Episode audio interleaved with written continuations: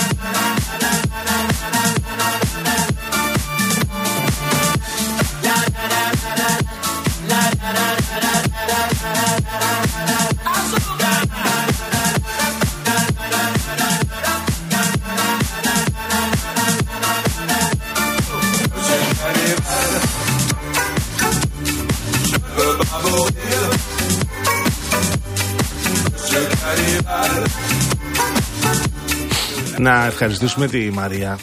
Και το καλά. Χρόνια πολλά, Γιάννη μου. Εγώ δεν είπα. Σούπα δηλαδή. Δεν το είπα στον αέρα. Γιάννης Κολοκυθάς, χρόνια πολλά. Χιλιόχρονος, καλότυχος, ευτυχισμένος. Κλείνει τα 28 σήμερα και πάει 29. Θα θέλατε. Και η Μαρία Αναστασοπούλη, η οποία έκανε. Ε, Πώς να το πω τώρα. Προφανώς τον επηρέασε την επιλογή του γλυκού. Δεν μπορεί να το δικαιολογήσει. Έκανε αυτό. ρελάνς στο κορίτσι. Τον επηρέασε. Του είπε: Η άποψή μου είναι αυτό το γλυκό. Και ο Κολοκυθάς την άκουσε. Και εγώ που είχα ένα μπουκωματάκι, έφαγα το μιλφέι αυτό από το γνωστό ζαχαροπλαστείο, παιδί μου με θεράπευσε. Από εκεί που το φτιάχνουν εκείνη την ώρα Είχα που πας εκεί. κάτι και δεκατάκια λες, πέσανε αυτά. Άνοιξε η Νιώθεις μύτη ήδη μου, τώρα καλύτερα; αναπνέω. και ήταν η δεύτερη φέτα που με έκανε να το αντιληφθώ, καταλαβες; Τι; Ήταν δυνατό. Ήταν. Φρεσκότατο. Ναι. Έτσι έβαζες στο ξύλινο το μαχαιράκι. Θεραπεύει, παιδί μου αυτό. Το μιας χρήσης και έκανε χράτσα. χράτσα, χράτσα. Δεν Δύο έφαγες κι εσύ; έφαγες, δούλεψες κι εσύ. Ναι. Με το Εύχομαι- κρύο και μέσα στο χειμώνα, αντί για τίλιο τσαγάκι και τα συναφή, αυτό το μιλφέ είναι. Ό,τι Μπομπα. πρέπει σε συνεφέρει. Ωραίο, ωραίο, δυνατό, Γιατί δυνατό. ανέβηκα από την εφημερίδα, είχα ένα μπουκωματάκι, δεν σου κρύβω και ανησυχούσα κιόλας. Λέω, κοιτά, δεν μπορώ να αναπνεύσω τώρα. Μ' άνοιξε η μητούλα μου τώρα. Μπράβο, Γιάννη μου, σε ευχαριστώ πολύ. Χρόνια πολλά. Μου κάνανε παρατήρηση που σε λέω μπούμερ παγάνη πριν Ποιος τα σου κάνει; παιδιά. Τα παιδιά της αλλαγής. Ε, δεν έχουν άδικο τα παιδιά. Εγώ με τα παιδιά είμαι. Δεν διαβάσει να με μένα. Είστε συντονισμένες και συντονισμένοι στον Real FM Εντάξει, είναι στους λίγο μεγάλος, 97 βέβαια. και 8. Είσαι Gen X για να είμαστε σωστοί. Δεν Πες το είσαι φίλο μου boomer. έξω που είναι στο τηλέφωνο, για πες. Ο Στέλιος ο Ο Κορδούτη. Στέλιος. Πόσο χρόνο ήταν ο Στέλιος, πότε είπαμε; Τέσσερα όταν ήταν στη Eurovision η Λόρντι. Γελάει ο κόσμος. Παναγία Ναι, ναι, μου. ναι. Μαζί σου γελάει, Κορδούτη. Μαζί σου γελάει ο κόσμος. Τέσσερα. Τότε ήταν πότε κερδίσαν αυτοί, μετά το Ουρβάνεν. Gen Z ο Κορδούτης. Μετά το. Τι τέτοια, την. ε, την ε, πες την, κόλλησα τώρα. Όταν Το- έγινε το στην κορίτσι που είχε Ελλάδα. κερδίσει, ναι. Μετά την Παπαρίζου. Μετά την Παπαρίζου. Δηλαδή, συγγνώμη, Βύση εμείς είχαμε Περίμενε. στείλει τότε που φορούσε γκοτιέ. Τι φορούσε; το 5 λέμε τώρα, Ναι. το 6. Το πότε ήταν, το πότε ήσουν τεσσάρων πουλί μου; Το 5 λογικά. Περίμενε. Το 2006. Δεν θα μιλάς καθόλου. Τι Δεν είπε; θέλω. Είπε Θα έξι; κάνω. Ναι, ναι, ναι. ναι. Ένα πράγμα θα πω μόνο. Το 2006 είχα το πρώτο μου διαζύγιο. Εντάξει, αυτό μόνο θέλω να πω. Facing our fear and standing out there alone. I yearn, yeah. And it's Αυτό δεν χρειάζεται να κάνουμε άλλη εκπομπή. Ό,τι είχες να πεις το να είπες κάνουμε, το σήμερα. Εμπειρία. Εγώ το 2006 σπούδαζα. Ναι. Ωραία ήταν. Πού ήσουν, στο δημοτικό; Όχι, όχι, σπούδαζα. Στο γυμνάσιος ήσουν; Στο πανεπιστήμιο. Στο πανεπιστήμιο. Αρχεία, αλλά πανεπιστήμιο. Έτσι ήταν τα πράγματα. Βεβαίως, βεβαίως. Ο κύριος Λάσκαρη αγοραστός στην κονσόλα του ήχου. Αυτός. Χάιλάντερ είναι κι αυτός. Και αυτός, Gen X. Gen X, βέβαια. X, X. Συνομήλικοι δεν είστε. Ναι. Είσαι ένα τσικ μεγαλύτερος. Δεν σου Είμα- φαίνεται ήμασταν όμως. στο ίδιο τάγμα στην υποχώρηση το 1897.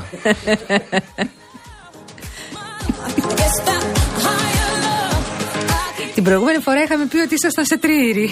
Αποφασίστε. Λοιπόν, Λάσκαρης αγοραστός στην κονσόλα του ήχου. Ο Junior, κύριος Κορδούτης, στο τηλεφωνικό κέντρο. Δεν θα μιλάς. Ναι, δεν θα Απλά μιλάς, δεν θα λες κάθεσαι τίποτα. ήσυχος. Θα κοιτάς εκεί και άμα θέλεις κάτι θα σου φέρει εμεί κανένα γλυφιτζούρι, καμιά πορτοκαλάδα. Αυτό. Εδώ είμαστε εμείς. Καμιά βυσσινάδα αν θες. Μεγάλο το παιδί όμως. Είναι μεγάλο, είναι ενήλικο, μη του λέμε έτσι. Ο κύριος Γιώργος Παγάνης βρίσκεται στο μικρόφωνο. Η κυρία Αναστασία Γιάμαλη Μιλέν. Millennial. Millennial. Είναι millennial. Millennial. Είναι αυτό το κορίτσι millennial. Είναι μακέτο τούτο το έργο. Μιλήστε. Θα είμαστε μαζί μέχρι τις 7. Μία μέρα πιο κοντά στη σύνταξη, φίλες και φίλοι, και σήμερα. Το Σύνταξη λέω εγώ. να εννοείς του υπάρχει. Σαββατοκύριακου Τη θα δική πάρω. μου σύνταξη, αυτή που θα Ναι. πάρω σε πολλά χρόνια από τώρα. Ανα- αυτή μια ανάσα σύνταξη. Ναι, ναι, ναι. Ε, έτσι θα είναι η σύνταξή μου. Έχω Σαββατοκύριακη. δουλειές. Τα Σαββατοκύριακα. Παιδιά, συγγνώμη, πείτε μου, σας παρακαλώ, αν το έχετε κι εσείς, Παγάνη, όχι, θέλω Ναι, να το εγώ το έχω. συζητήσουμε. Έχετε Σαββατοκύριακο. Καλά, εσύ έχεις την εκπομπή το πρωί Ναι. που σημαίνει ότι ξυπνάς σαν χάρακα, εσύ με. Όμα, νωρίς ξυπνάω. Τι ώρα ξυπνάς, τέσσερις; 4.30 το πρωί. Ωραία. Ξυπνάς στι 4.30 το πρωί. Εντάξει, είναι βάρβαρο αυτό. Όποιος το έχει κάνει, το ξέρει. Όποιος εκείνη την ώρα κοιμάται επειδή τελειώνει η βραδινή εκπομπή, πάλι το ξέρει. Είναι πακέτο. Αυτό το, το περίεργο ωράριο. Τελειώνεις μετά. Τι ώρα θα τελειώσει, τι ώρα θα φτάσεις σπίτι σου; Μία. Μία. Ναι. Ωραία. Στη μία θα πας και θα ανοίξεις το ψυγείο. Γιατί εγώ αυτό παθαίνω το Σαββατοκύριακο. Ανοίγω το παθαίνεις εσύ. ψυγείο. Εγώ πάω και ανοίγω τις κουβέρτες.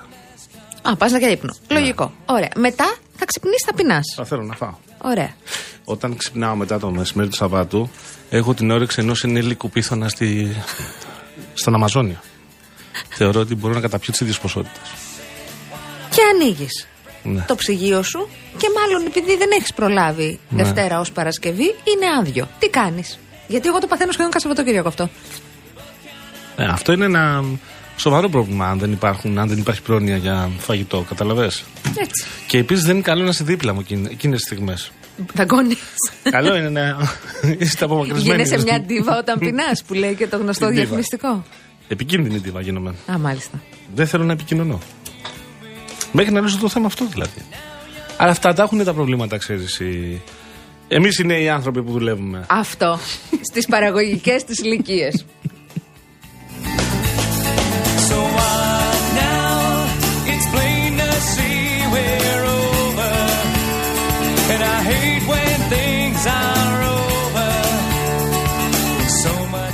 Πάμε τώρα στα της επικαιρότητας, επειδή το συζητήσαμε και όταν λέγαμε τι μπορούμε να βγάλουμε. Δεν κατέστη δυνατόν να συνομιλήσουμε σήμερα με την κυρία Καριστιανού. Σας το λέω γιατί και εμάς μας συγκλώνησε η χθεσινή της τοποθέτηση στην Εξεταστική Δεν το Επιτροπή συζητάμε. Τι να πεις αυτή τη γυναίκα; για τα τέμπη. Την ακούς και σιωπάς. Έτσι.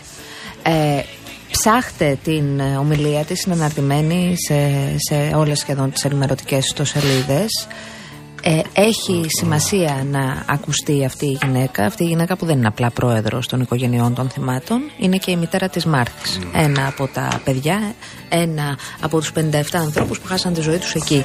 Είναι, είναι ανατριχιαστικός και ο λόγος της και φαίνεται ότι είναι και ένας άνθρωπος που έχει πολύ έτσι, περιεχόμενο και φοβερή ποιότητα. Φάνηκε από την τοποθέτηση αυτής της ε, γυναίκας, ε, η οποία ξεκίνησε να μιλάει όρθια αποτείοντας φοροτιμής στα θύματα και στη συνέχεια κάθεσε και είπε όσα είχε να πει. Ε, νομίζω ότι μαζί της και όλοι και όλες εμείς που δεν είχαμε ανθρώπους σε αυτή την, σε αυτό το, τη διαδρομή, σε αυτή την ε, μοιραία διαδρομή καταλάβαμε ότι θα μπορούσαμε να είμαστε στη θέση. Εγώ έχω ταξιδέψει με αυτό το τρένο, εσύ έχεις ταξιδέψει, όλοι έχουμε ταξιδέψει.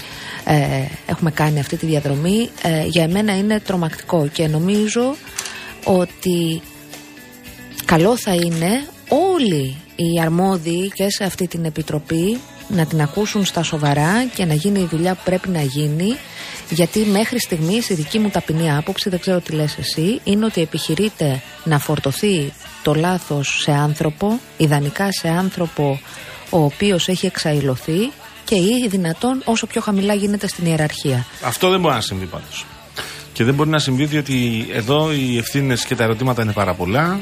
Και η- αν θες να φτάσουμε και σε αυτό να συζητήσουμε αυτό που πολύ σωστά βάζεις εσύ τώρα στην κουβέντα, η επιλογή δηλαδή αυτού του ακατάλληλου σταθμάρχη, είναι προφανές ότι αυτός δεν είδε την πόρτα Μετά ανοιχτή. ήρθε και η ώρα του μηχανοδηγού. Ναι.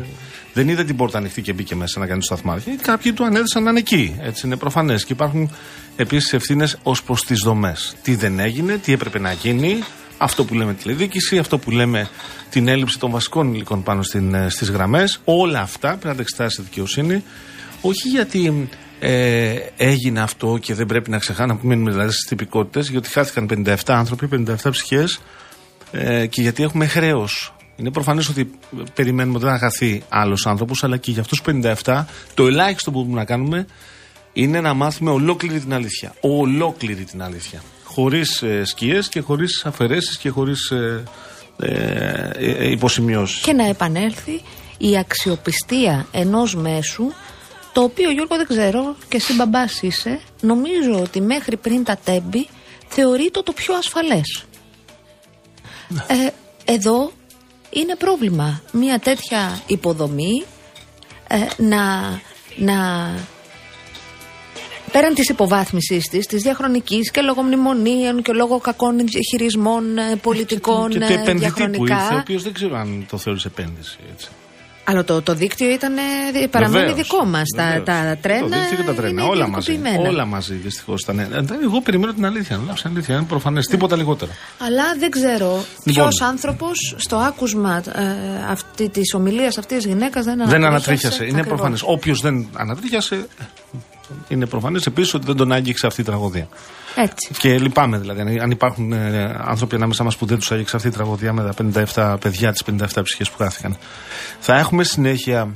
Είπαμε να το κάνουμε λίγο πιο πολιτικό σήμερα, την εκπομπή μας δηλαδή. Θα έχουμε έναν εκπρόσωπο από τη Νέα Δημοκρατία, έναν από το ΣΥΡΙΖΑ από τη Δυτική Συμμαχία. Θα τους βάλουμε. Θα θέσουμε τα Να ερωτήματά μαλώσουμε. μας. θα, θα θέσουμε τα ερωτήματά μας. Να πω ότι γίνεται χαμός. Στη... Ξέρω για την, ε, για τη συμπολίτευση. Ναι. Εκτός από τον Πρωθυπουργό που το πέρασε τώρα, Ναι. ήταν η ένα πολλοί κόσμος. Τους κόλλησε όλους ο Με κανένα Μητσοτάκης. δυο μίλησα και στο τηλέφωνο σήμερα, οι οποίοι ήταν η φωνή τους.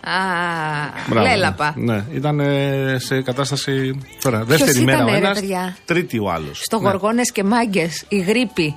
Έλα, ο χαρακτήρας. Με τον ε, Γε- Γεωργίτσι, ο κολλητός του, Ναι, που τον φωνάζανε γρήπη. Γιατί ήταν μόνιμα. Ναι, γιατί ήταν μόνιμα γρυπωμένο. Μπουκωμένος; Καλά, δεν το θυμάστε αυτό, μόνο εγώ το θυμάμαι. Μέρη Χρονοπούλου. Τίποτα. Όχι, τα Ο θυμάστε, άντρας όμως. που θα παντρευτώ θα είναι από σόι. Αυτό το θυμάμαι. Ε, εκεί δεν έπαιζε και η γρήπη. Εκεί έπαιζε γρήπη. Ναι. Ναι.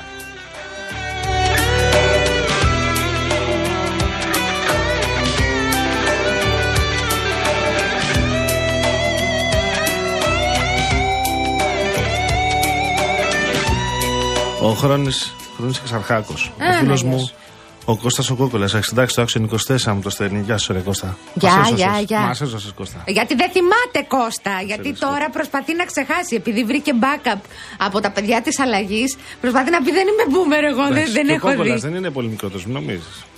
Αλλά μοιάζει πολύ μικρότερο. Εντάξει, Κώστα, τόσο. Μοιάζει μικρότερος. Πολύ. Αλλά δεν είναι πολύ μικρότερος. Κάνα δύο χρόνια μόνο. Αυτός πώς λέγεται δηλαδή, Gen φρεσκομπούμερ. X, Gen X. Την Gen X; Και εσύ Gen X είσαι. Σε κοροϊδεύουμε και σε ανεβάζουμε μια γενιά Α, πάνω. εντάξει. Το επισημαίνει και ο Αλέξανδρος λέει. Μη, δεν είναι boomer. Είναι Gen X, να γίνει σαφές. Gen X είναι παιδιά, αλλά στην ψυχή είναι boomer.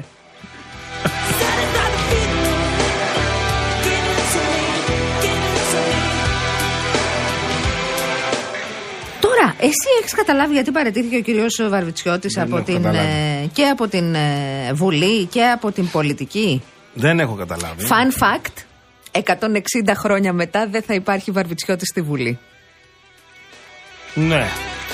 Ποσό, 160 χρόνια; 160 χρόνια συνεχόμενα υπάρχει μέλος της οικογένειας Βαρβιτσιώτης στη Βουλή της χώρας. Ναι, ε, ε, διάφορα ακούγονται. Εννοώ αλλά- της ίδιας οικογένειας. Ναι. Δεν μπορείς τώρα να μεταφέρεις φήμες και να τις περάσεις στον αέρα. Είναι προφανές ότι αυτό εγώ και εσύ δεν το κάνουμε. Όχι. Έτσι. Θα μάθουμε όμως. Ναι. Καλά, θα έχουμε το Λικουρέτζο να ξέρεις, δεν ξέχασα να σου το πω 6 και 5 μετά, τη, Α, μετά το debate. πολιτικό Θα το σουσού. πούμε, να το ρωτήσουμε και για άλλα πράγματα. Έχουμε και στη, στου Σπαρτιάτε κάτι θέματα. Ναι, βγήκε.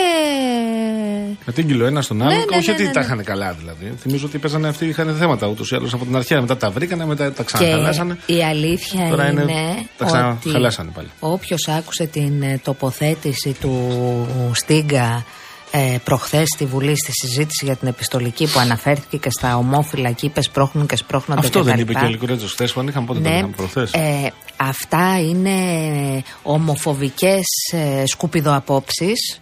Εγώ λυπάμαι πάρα πολύ που βρίσκονται εντός Βουλής. Κι εγώ. Λοιπόν, Θα μην συζητήσουμε γιατί βρίσκονται εντός Βουλής. Άστο καλύτερα. Για πολλούς λόγους. Για πολλούς λόγους. Είναι μέσα στη Βουλή η συγκεκριμένη. Εγώ Η απλή θεωρώ, αναλογική θεωρώ φταίει. για λάθος λόγους, για λάθος λόγους, αλλά είναι μέσα στο κοινοβούλιο τώρα. Ναι, τέλος πάντων, ε, εχθές τέθηκε και σε διαβούλευση, ε, μπήκε στη διαβούλευση τελικά το. Ο Γιώργος είναι μωρό ακόμα, λέει ο κύριος Μαύρος. Τον ευχαριστώ πάρα πολύ. έχεις, έχεις Τον υποστηρικτές, ευχαριστώ όχι πάρα πολύ. αστεία. Τον ευχαριστώ. Όπα. Κοίτα τι έπαθα. Τι έπαθα. Δες εδώ. Τι- ε, Και τώρα του έσπασε το γυαλί. Ωραία. Έσπασε ή Δεν βγήκε; ήθελα- Το δεν γυαλί ξέρω, της θα ξαναδεί. πρεσβειοποίηση. Εγώ απλά το λέω για να έχετε πλήρη εικόνα. Ευτυχώς έχω άλλα δύο. Γιατί ξέρω ότι είμαι περίεργος με αυτά, εγώ κατάλαβες. Χάλας τώρα, τα βλέπεις; Εντάξει, βλέπω. Σου μεγαλώσω την οθόνη; Τη γραμματοσυρά. Τι να μου κάνεις; Να σου μεγαλώσω τη Αυτή γραμματοσυρά. την τηλεόραση που δίνει ο Real FM μπορούμε να τη χρησιμοποιήσουμε για οθόνη να βλέπω άνετα τα μηνύματα. Αυτή την πεντάρα Θα που- εισηγηθώ στη διοίκηση 50 για εντζών, σένα. αυτή θέλω να κρατήσω. We were laughing in the rain. Έλα να ανάψουμε λίγο τώρα τα πράγματα. Τι θα, θες; θα τα συζητήσουμε, όχι δεν έχουμε. Ένα πράγμα θέλω να πω και το λέω. Έχουμε τρία λεπτά, ό,τι να πεις πες το γρήγορα. Πόσο; Τρία λεπτά Τρία μέχρι να λεπτά. φύγουμε. Ε, τι- το μόνο παραπάνω έχουμε. Θα είναι πολύ σύντομο το σχόλιο. Δεν το... Ε, Γιατί διαβάζω ε, κάποιους που γράφουν και λένε ότι λέει δεν ασχολείται. Δεν ασχολείται τα μίδια με τις καταλήψεις. Εμείς ασχολούμαστε. Η εκπομπή αυτή ασχολείται. Θα πω μόνο αυτό. Τι ασχολούνται, ρε παιδιά; Ε, Τρεις εφημερίδες το έχουν πρωτοσέλιδο. Τι άλλο να κάνουν. Δηλαδή, ε, θα πω το εξής, γιατί θυμάμαι, επαναλαμβάνω την κυρία, την ε, καθηγήτρια που μου είχε στείλει μήνυμα από την νομική, όπου Δεν το έχεις ξεπεράσει αυτό. ακόμα. αδυνατούσε να πιστέψει ότι υπάρχει βία στα πανεπιστήμια. Να τη ρωτήσω αν ενημερώθηκε πώς έγινε χθες η συνέλευση ε, για την ε, κατάληψη στη νομική Αθηνών. Αν ενημερώθηκε. Γιατί μπορεί η γυναίκα να μην έχει ενημερωθεί ακόμα. Από ό,τι έμαθα, οι φοιτητές βρέθηκαν αντιμέτωποι με κάτι τύπου φοράγανε κουκούλε και κρατάγανε ξυλάρια, αυτά, μαδέρια τι κρατάγανε εκεί.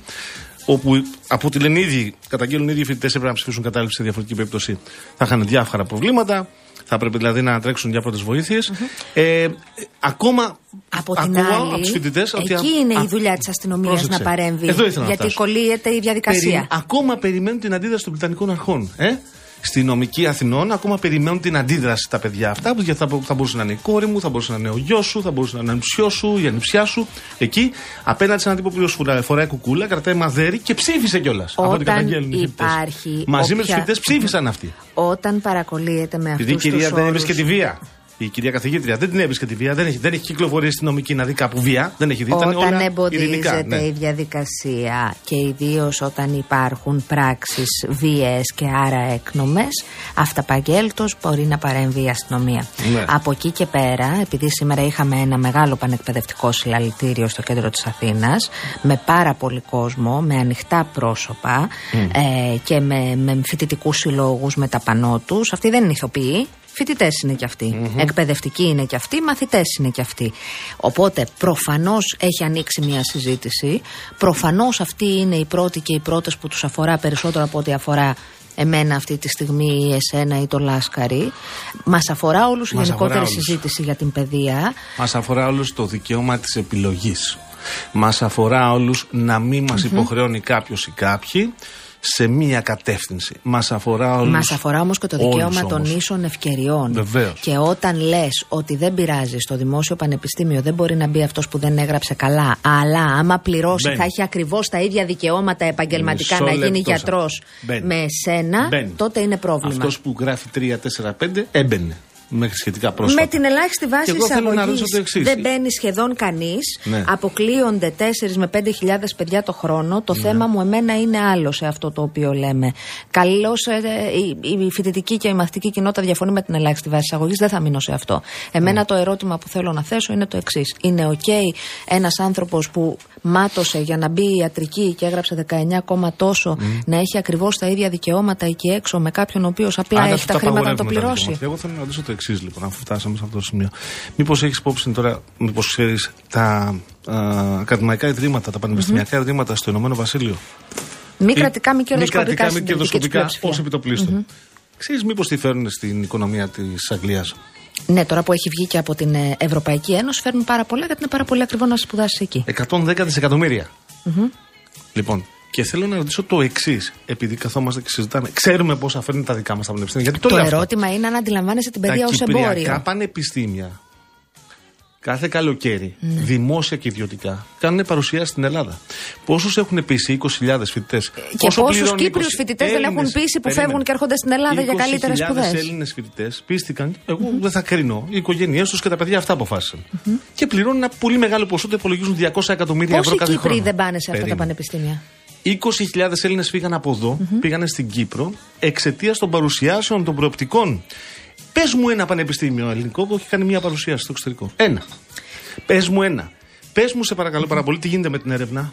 Τι Πού είναι γίνεται η με την ρε παιδιά; έρευνα, Η θες να έρευνα, ναι. μιλήσουμε για τη χρηματοδότηση Θέλω στην να έρευνα μάθω- και πώς κόπηκε από αυτή θέλω την να κυβέρνηση; μάθω Τα ΕΗ μα κάνουν έρευνα; Και θέλω να μάθω πού είναι ρε παιδιά Η τα αποτελέσματα. συγκλονιστική δουλειά που γίνεται και που γινόταν επί δεκαετίες, Ναι. μέσω του, ε, επί χρόνια, μέσω του Ελιδέκ, δεν έχεις ακούσει τίποτα. Το γεγονός ότι Ναι. Α. βραβεύονται για, για την έρευνά τους οι Έλληνες φοιτητές δεν έχεις ακούσει Έχουμε τίποτα από τα φτιάξει. ελληνικά δημόσια πανεπιστήμια. Έχουμε φτιάξει στη δική μας τη λογική ιδρύματα ακαδημαϊκά τα οποία κάποιους εξυπηρετούν.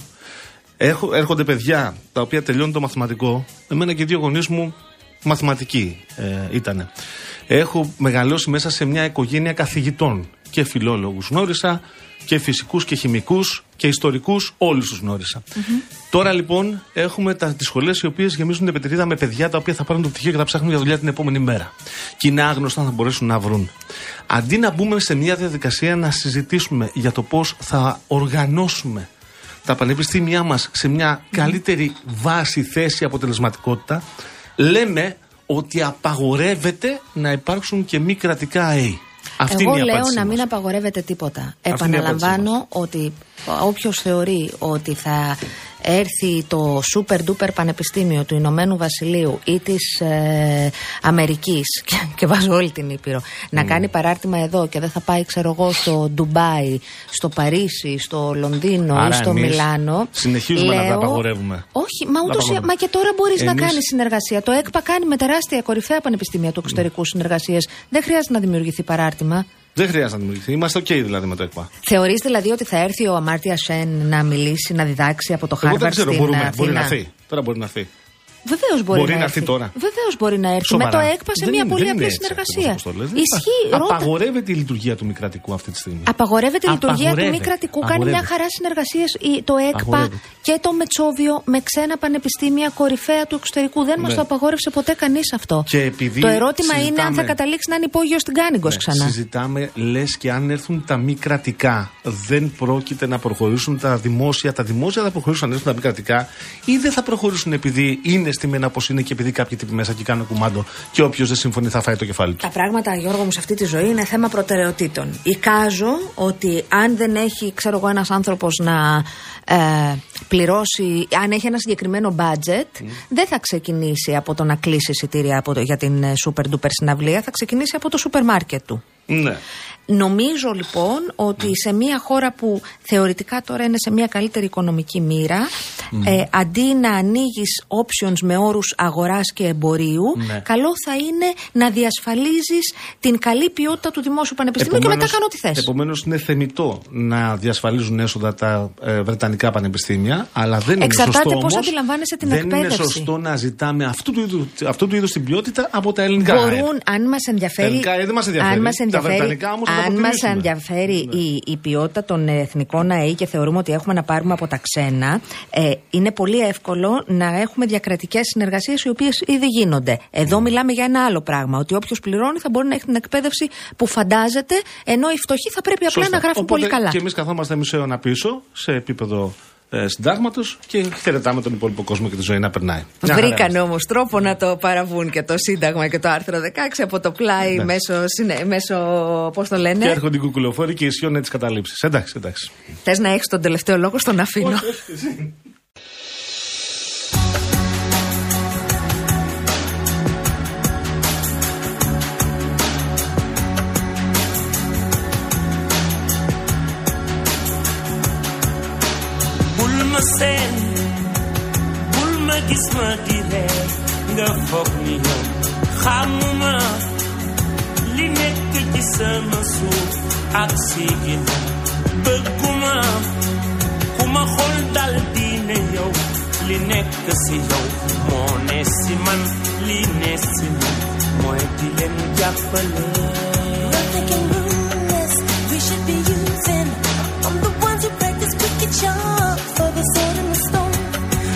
The.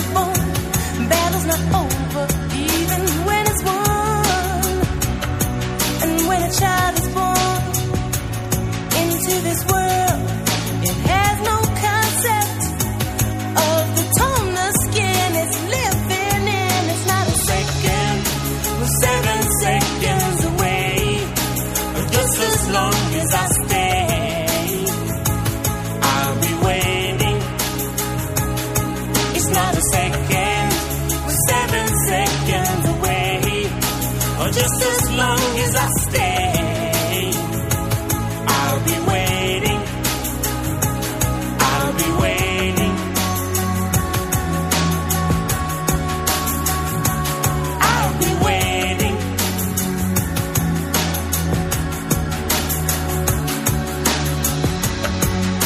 J'assume les raisons qui nous poussent de changer tout.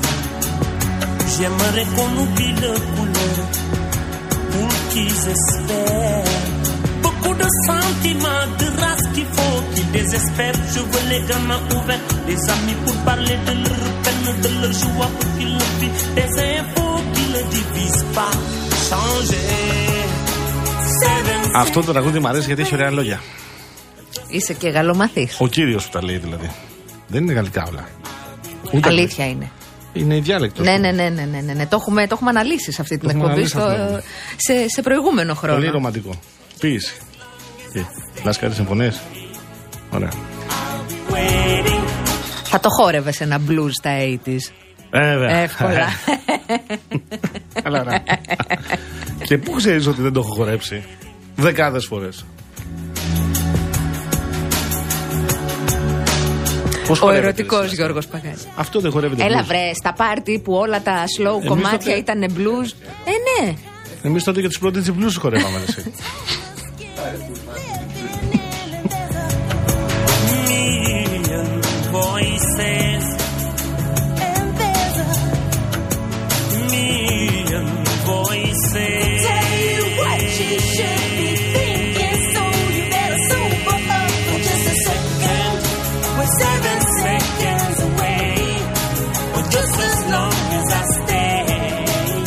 Συμπληρώθηκε; Συμπληρώθηκε. Το ζευγάρι; Βεβαίως. Πάμε. Τους έχουμε. Πάμε να υποδεχθούμε τον ε, κύριο Κώστα Καραγκούνη, βουλευτή και πρώην Υπουργό της Νέας Δημοκρατίας. Καλησπέρα σας, κύριε Καραγκούνη. Καλησπέρα σας. Καλησπέρα, καλησπέρα. Ευχαριστώ πολύ για την πρόσκληση. Εμείς για την αποδοχή της και τον κύριο Γιώργο Βασιλιάδη, αναπληρωτή γραμματέα του ΣΥΡΙΖΑ, πρώην Υπουργό επίσης. Καλησπέρα και σε εσάς, κύριε Βασιλιάδη. Καλησπέρα σας. Καλησπέρα και σας ευχαριστώ πολύ. Καλώς Εμείς. ήρθατε. Πάμε να ανοίξουμε τη συζήτηση. Βεβαίως. Πάμε να ξεκινήσουμε έτσι ε, από την. ε, Όπως θέλετε. να πιάσουμε το νήμα από την ε, προηγούμενη μας συζήτηση σχετικά με την ίδρυση μη κρατικών σύμφωνα με την κυβέρνηση πανεπιστημίων, κύριε Καραγκούνη.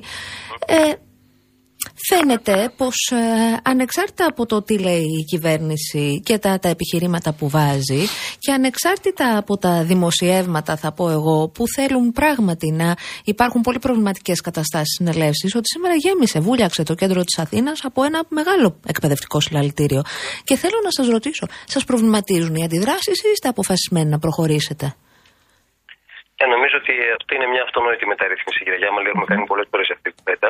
Εγώ τη θεωρώ αυτονόητη μεταρρύθμιση να έχει επιτέλους η Ελλάδα αυτό που έχουν όλες οι χώρες του κόσμου, τα μη κερδοσκοπικά α, ιδρύματα, αλλοδαπά πανεπιστήμια, σε, σε πρώτη φάση βεβαίως παραρτήματα, γιατί δεν μπορεί να γίνει διαφορετικά, ε, τα οποία βεβαίως θα περάσουν από πολύ μεγάλη αξιολόγηση από την Εθνική Αρχή Ανώτατης Εκπαίδευσης, όπως ε, όπως περνάει κάθε ε, εν λόγω ίδρυμα, ε, το οποίο προφανώς έχει και ποσοτικά και ποιοτικά κριτήρια, ε, αναγκαστικά, όπως προβλέπονται και από τις κανονιστικές διατάξεις της Ευρωπαϊκής Επιτροπής, και σε κάθε περίπτωση να έχουμε επιτέλους στη χώρα το αυτονόητο που έχουν και οι υπόλοιπες χώρες, ακόμα και στην Αφρική.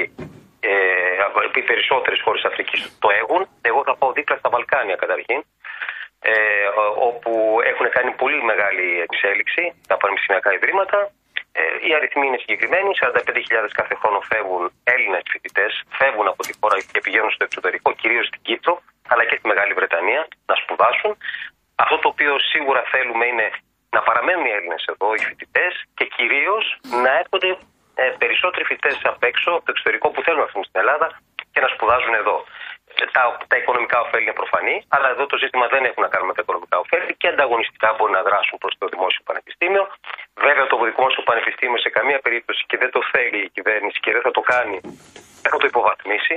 Ε, θα παραμείνουν ε, και, οι, και τα έσοδα βεβαίως και θα παραμείνει και ο δημόσιος χαρακτήρας. Από εκεί και πέρα, γιατί να μην δοκιμάσουμε και εμείς αυτό το οποίο έχει δοκιμάσει όλος ο κόσμος όλα τα προηγούμενα χρόνια, επιτέλους να έρθει και στην Ελλάδα.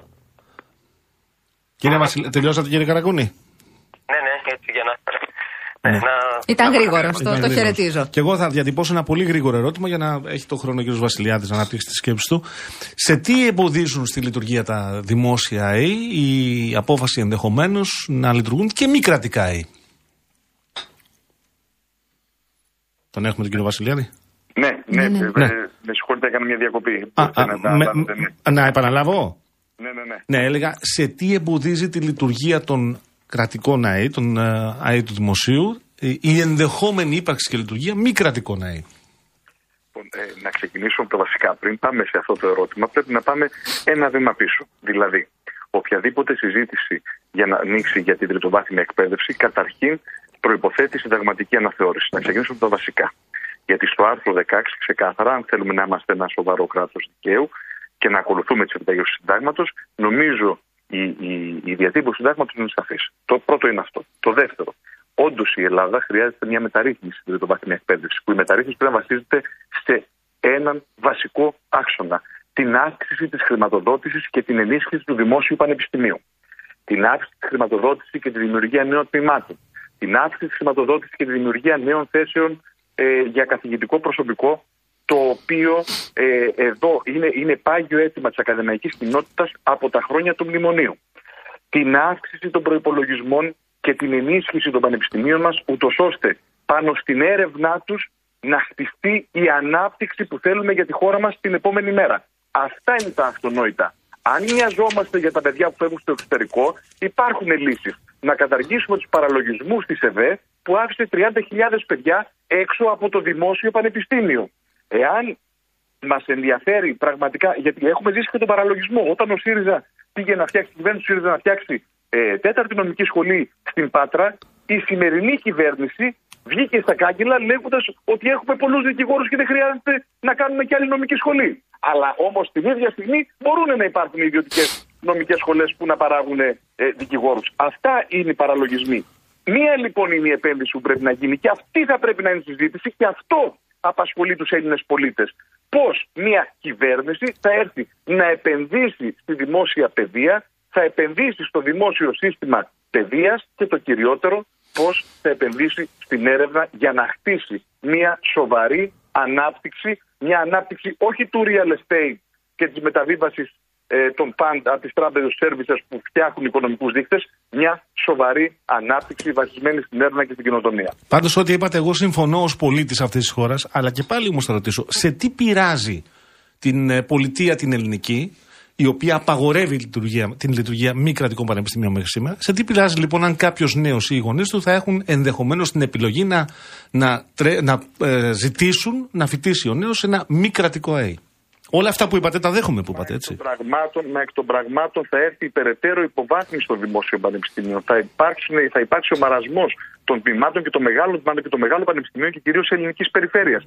Δεν μπορεί να ενταχθεί αυτό σε κανένα σχεδιασμό. Και σα ξαναλέω, οποιαδήποτε συζήτηση θα μπορούσα να τη δεχτώ ακόμα και αν διαφωνούσα, εάν είχαμε ένα κράτος το οποίο υπάκουε στι συνταγματικές του επιταγές και προστάτευε ουσιαστικά τη δημόσια δωρεάν τριτοβάθμια εκπαίδευση. Με ένεση στις υποδομές, με οικονομικές ενέσεις και ένα σοβαρό προπολογισμό. Εδώ πέρα βλέπουμε, και δεν το λέει ο ΣΥΡΙΖΑ αυτό, το λέει η σύγκριση του Εθνικού Μεσόβιου Πολυτεχνείου, ότι η, η, η μείωση ε, των ε, δαπανών της κεντρικής κυβέρνησης προς το πανεπιστήμιο έχει μειωθεί πάνω από το 300-400% την τελευταία δεκαετία. Και αυτό είναι μια πραγματικότητα. Ότι δεν έχουν προσληφθεί οι νέοι καθηγητές είναι, και δεν έχουν ανοίξει θέσει δηλαδή μέσα στην ακαδημαϊκή κοινότητα, είναι μια πραγματικότητα. Κύριε, Γιατί λοιπόν η κυβέρνηση αν θέλει να κάνει μια μεταρρύθμιση, δεν ξεκινάει αυτή τη μεταρρύθμιση, αλλά προσπαθεί να φτιάξει ε, ε, ένα, ένα πλαίσιο. Τέλος πάντων, αυτό είναι όταν θα έρθει η ώρα εκεί να το συζητήσουμε. Αλλά ένα πλαίσιο που θα επιτρέπει τα μαγαζάκια, την περαιτέρω οικονομική εκμετάλλευση της ανάγκης του λαού για μόρφωσης και όχι την ενίσχυση του δημόσιου και δωρεάν πανεπιστημίων. να διακόψουμε για ένα σύντομο διαφημιστικό διάλειμμα και να επανέλθουμε στη συζήτηση με τους κυρίους και να αλλάξουμε και θέματα, γιατί είναι πολλά τα θέματα αυτή τη στιγμή. Με ρωτάει η Αναστασία αν θα μείνουμε στο θέμα αυτό ή θα αποχωρήσουμε γιατί είναι πάρα πολλά τα θέματα της επικαιρότητας. Τώρα, εγώ έχω και ερωτήματα, αλλά τι να κάνουμε, δεν είναι είναι και για χόρταση οι άνθρωποι, οι καλεσμένοι μας. Πάμε στα επόμενα. Πάμε στα επόμενα. Ναι. Πού θες, θες. Ε... Εσύ, ότι εσύ επιλέγεις. Ωραία, εγώ θα ρωτήσω τον κύριο Καλογύρου γιατί τώρα χάνουμε χρόνο. Ποιο Καλογύρου; Τι είπα; Ωραία, τον κύριο Βασιλιάδη. Ζητώ Ωραία. συγγνώμη. Κύριε Βασιλιάδη, σας Δεν ζητώ είμαστε συγγνώμη. φίλοι είμαστε. Ωραία, Τέλεια. Συγγνώμη, συγγνώμη. Είναι δικηγόροι και οι τρεις και που οι τρεις, έχουμε, και οι και οι τρεις. δύο που συνομιλούμε και ο κύριος Σας ακούω κύριε Βασιλιάδη και σας είπα ότι ως πολίτης, ως μπαμπάς και εγώ συμφωνώ με ό,τι είπατε. Αλλά θέλω να ρωτήσω το εξής, το ρωτούσα πριν στην Αναστασία. Γιατί εδώ έχουμε συνηθίσει πως τα δικά μας τα ΕΕ θα προστρέξουν στην πολιτεία και όταν ήταν ο ΣΥΡΙΖΑ κυβέρνηση και τώρα που είναι η Νέα Δημοκρατία και αύριο που θα είναι ε, ο ΣΥΡΙΖΑ, Νέα Δημοκρατία, Πασόκ, όποιος είναι η κυβέρνηση. Γιατί λοιπόν εδώ πρέπει να θεωρούμε δεδομένο πως για οποιαδήποτε ανάγκη τα ΕΕ θα πάνε στο μπαμπά κράτος, ενώ στο Ηνωμένο Βασίλειο εκεί τα μη κρατικά και τα δημόσια και τα ιδιωτικά όλα μαζί φέρνουν έσοδα στην Αγγλία 110 δισεκατομμύρια ευρώ. Γιατί; Ε, Στο Ηνωμένο Βασίλειο, εάν έχετε ε, παρακολουθήσει το τι έχει συμβεί από διακυβέρνηση Μπλερ και μετά, αυτό που έγινε είναι ένας μεγάλος φραγμός, κυρίως στα φτωχότερα και λαϊκά στρώματα, στην πρόσβαση στην τριτοβάθμια εκπαίδευση. Ξεκίνησε με δίδακτρα ε, για όλους και έχει πάει σε ένα ε, δυσθεώρητο ε, αριθμό διδάκτων και γι' αυτό το λόγο το αγγλικό σύστημα παιδείας έχει αρχίσει να μην προτιμάται και από τους Ευρωπαίους πολίτες. Θέλω να πω ότι στο τέλος ημέρας, όταν την παιδεία την βλέπεις σαν εμπόρευμα και μόνο, σαν εμπόρευμα και μόνο, ε, το αποτέλεσμα δεν είναι πάλι με τη μεγάλη κοινωνική πλειοψηφία. Σε κάθε δε περίπτωση. Εμείς αυτό που λέμε δεν είναι ούτε μπαμπάς ούτε μαμά του συστήματος. Τα πανεπιστήμια πρέπει να έχουν την ουσιαστική αυτονομία του και αυτοτέλειά τους, το αυτοδιοίκητό τους, να μην υπάρχει παρέμβαση πολιτείας, πλην όμως η πολιτεία θα πρέπει ακολουθώντας τη συνταγματική επιταγή να έρχεται και να επενδύει πάνω στη δημόσια διδοβάθμια εκπαίδευση.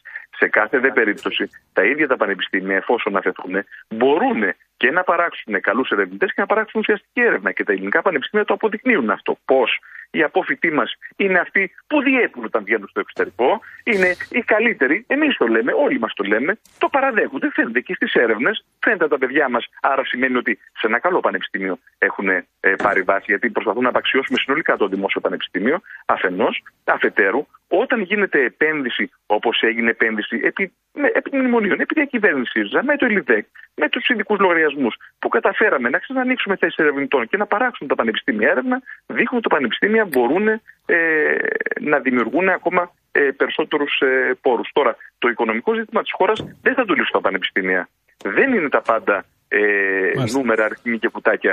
Αυτή τη στιγμή αυτό που προέχει είναι να μπορέσουμε να στηρίξουμε ουσιαστικά αφενός μεν το δημόσιο σύστημα παιδείας, αφετέρου δε τη δυνατότητα όλων των πολιτών να έχουν πρόσβαση ε, σε, ένα, σε, ένα, σε ένα υψηλού επίπεδου ε, σύστημα παιδείας. Να, να προχωρήσουμε, αγαπητοί κύριοι. Εκτός αν, κύριε Καραγκούνη, υπάρχει Εντάξει, κάτι που ένα θέλετε πολύ να μικρό- Ελάτε, κάντε μικρό το για να σχόλιο. προχωρήσουμε. Πολύ μικρό σχόλιο. Εγώ νομίζω ότι Ε, είναι μια αυτονόητη, όπως το είπα και πριν, ε, μεταρρύθμιση, η οποία κανείς δεν μπορεί να καταλάβει τι ακριβώς προσπαθεί να πει, όχι μόνο η ΣΥΡΙΖΑ και αρκετά κόμματα της αντιπολίτευσης. Ε, κανείς δεν είπε θα καταργήσει το δημόσιο πανεπιστήμιο. Το δημόσιο πανεπιστήμιο θα συνεχίσει να λειτουργεί όπως λειτουργεί μέχρι τώρα. Κανείς δεν θα το ακυρώσει. Κανείς δεν θα το υποβαθμίσει. Ήδη ξενόγλωσσα τμήματα, ήδη τμήματα μεταπτυχιακών λειτουργούν ήδη στα, στα Και ήδη γίνονται συνεργασίες με ξένα πανεπιστήμια, άρα ποιος ο λόγος; Ήδη γίνονται συνεργασίες. Αυτό ακριβώς είναι το αντίστοιχο ερώτημα.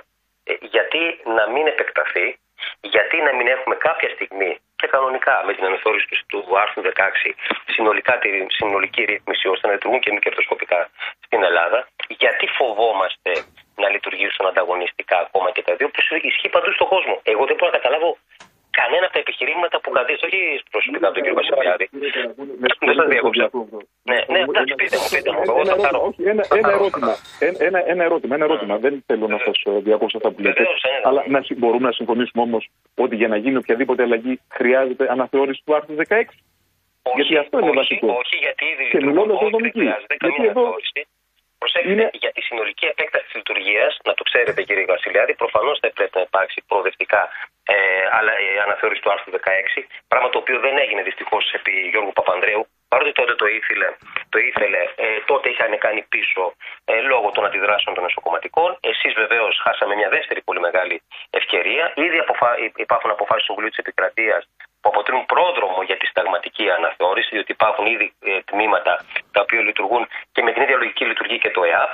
Από εκεί και πέρα, ε, προφανώς για να έχουμε συνολική εγκαθίδρυση μη κερδοσκοπικών στην Ελλάδα, πρέπει να γίνει και η σε- η αναθεώρηση του άρθρου 16. Όχι όμως ότι δεν μπορεί ήδη, υπάρχουν ήδη πρόδρομες αποφάσεις του Συμβουλίου της Επικρατείας. Και από εκεί και πέρα, πέρα από, το νομικό, πέρα από τη νομική διάσταση, είναι ένα, ένα ερώτημα βασικό που, θέτουν, που, που θέτει ο κόσμος.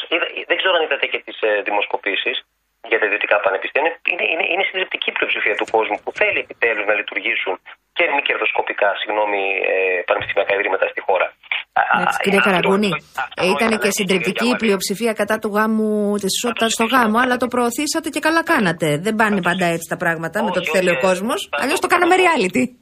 Θα το συζητήσουμε αυτό, θα το συζητήσουμε και αυτό, γιατί και εκεί ε, είναι ένα άλλο ζήτημα και εκεί υπάρχει κοινωνική άποψη των πραγμάτων. Θα το συζητήσουμε, έχουμε το χρόνο να το συζητήσουμε. Αλλά σας λέω κάτι το οποίο ισχύει παντού στον κόσμο. Δεν είναι σε 10 ή 20 χώρες ή σε 5 ή σε 7. Παντού στον κόσμο. Τι φοβόμαστε λοιπόν σήμερα εμείς εδώ, να κάνουμε δηλαδή το αυτονόητο. Και μη, γιατί ακούω το ακούω λίγο ως ως μια λογική ότι θα καταργηθούν λέει, τα δημόσια πανεπιστήμια. Μα δεν καταργούνται τα δημόσια πανεπιστήμια. Και ίσα ίσα αυτή η κυβέρνηση, τουλάχιστον σε σχέση με την προηγούμενη, ενώ επί ΣΥΡΙΖΑ, έχει δώσει πολύ περισσότερους πόρους, έχει ε, κάνει πολύ περισσότερους διορισμούς. Πολύ κάτω από τον ευρωπαϊκό μέσο όρο, κύριε Καραγκούνη, πάλι. Εντάξει, όλα είναι, όλα είναι Και τώρα αναλογικά. είμαστε εκτός μνημονίων, δεν υπάρχει καμία δικαιολογία. Όλα, όλα είναι αναλογικά, αλλά Mm. όμως ένα πολύ μεγάλο κονδύλι δίνεται στη δημόσια παιδεία. Τι θέλω να πω. Α μην φοβηθούμε να ε, επιτέλους να, επι- να επιτραπεί και στη χώρα αυτό που ισχύει παντού στον κόσμο. Τίποτα άλλο. Τώρα, κύριε Παγανή, ε, Μάλιστα. ε, ε, θέλω να δείτε τι ώρα είναι και να μου πείτε πώς προχωράμε. Αν μένουμε εδώ και, ή αν συνεχίζουμε Να μετά, μας τις, πούν ε, μετά το δελτίο. Και οι δύο κύριοι, αν έχουν το χρόνο. τη δυνατότητα Για- μετά το δελτίο για άλλα 5-10 λεπτά. Υπάρχει δυνατότητα αυτή, κύριοι; Δεν υπάρχει κανένα πρόβλημα. Δεν υπάρχει πρόβλημα, ναι. ναι. Ωραία. Μπορούμε να συνεχίσουμε. Ωραία. Σας ευχαριστούμε πάρα πολύ. Ωραία. Να ρωτήσω εγώ ή θες να ρωτήσει εσύ; Όχι, είπες θα αλλάξουμε τώρα. Ρώτησες τον Ήθελα κύριο- να αλλάξουμε θέμα, δεν αλλάξαμε. Πάμε στον μείναμε. κύριο Καραγκούνη να αλλάξει. Ή εκτός και αν θέλει. Μισό λεπτό. Εάν θέλει ο κύριος Βασιλιάδης να συμπληρώσει. Δεν θα κάτι. τελειώσει ποτέ άρα η Ναι. συζήτηση. Ε, νομίζω, νομίζω ότι είναι ευκρινεί οι διαφορές και τα σκεπτικά των, των δύο πλευρών. Ε, ε, δεν θα συμφωνήσω με τον κύριο Καραγκούνη, δεν συμφωνούσαμε ούτε όταν ήμασταν φοιτητές και προφανώς δεν θα συμφωνήσουμε και τώρα που Μάλιστα. μεγαλώσαμε. Μάλιστα. Ωραία. Ε, την επιστολική θέλεις να βάλουμε τώρα ή κάτι άλλο; Δεν έχω Επιστολική, πρόοδο, αγαπητέ. τέμπη, ομόφυλα, ό,τι επιθυμείς. Ωραία. Εγώ Εσύ, είμαι εσύ. ανοιχτή. Πάμε. Εγώ λέω να πάμε τέμπη, γιατί με αυτό ανοίξαμε. Πάμε, τέμπη. Κύριε Καραγκούνη, ακούσατε χθες την κυρία Καριστιανού. Νομίζω ε, κανένας άνθρωπος ο οποίος άκουσε αυτή τη γυναίκα δεν ε, μπορεί να πει ότι δεν έχει δίκιο σε όλα όσα λέει. Και εγώ θέλω να μείνω λίγο στα της εξεταστικής και όπως αυτή εξελίσσεται. Φαίνεται ότι ακριβώς επειδή η πλειοψηφία είναι η κυβερνητική πλειοψηφία εμποδίζονται κρίσιμοι μάρτυρες από το να καταθέσουν όπως ε, είναι π.χ. ο πρώην πρόεδρος των, ε, των ε, μηχανοδηγών ο κύριος Γενιδούνιας όπως είναι ο πρώην ε, υπουργός ε, μεταφορών μήπως τελικά αντί για εξεταστική ε, στην οποία θα βγουν όλα στο φως είναι μια εξεταστική συσκότησης; Θα μπορώ να πω ότι ήταν συγκλονιστική η παρουσία. αυτή. Συμφωνώ Ε, μαζί ε, σας. Ε, πραγματικά μ, ε, ήταν για μας και για μένα προσωπικά αλλά και για όλους μας ε, ήταν μια γροθιά στο στομάχι για να μην πω κάτι άλλο ε, για τους ανθρώπους που έχουν χάσει, για την κοπέλα της, το μονάχημο παιδί, το παιδί της που έχασε και η συγκεκριμένη μάρτυρας. Πραγματικά αυτό πρέπει να αποτελεί και για μας ε, ένα φάρο και έναν οδηγό στο τι πρέπει να γίνει και τι γίνεται μέχρι τώρα και πώς πρέπει να προχωρήσουμε. Δηλαδή να συλλέξουμε όσο μπορούμε περισσότερο, ας το πούμε έτσι, προανακριτικό υλικό, γιατί αυτό θα γίνει ούτως ή άλλως αξιοποιηθεί από τη δικαιοσύνη, η οποία, όπως ξέρετε, η έρευνά της προχωρά. Και δεν ξέρω βέβαια σε τι φάση. Ακούω όμως ότι προχωρά ε, με πολύ έντονους και γοργού ρυθμούς ε, και θα έχουμε και τα αποτελέσματα να δούμε τι ακριβώς, ε, ποια θα είναι η ποινική αξιολόγηση ε, όλων αυτών των ε, καταστάσεων. Το σημαντικό είναι για μας να φωτίσουμε πολλές τυχές. Έχουν έρθει μέχρι τώρα, έχουμε εξετάσει πάρα πολλούς μάρτυρες. Θα κληθούν κοντά 40 μάρτυρες.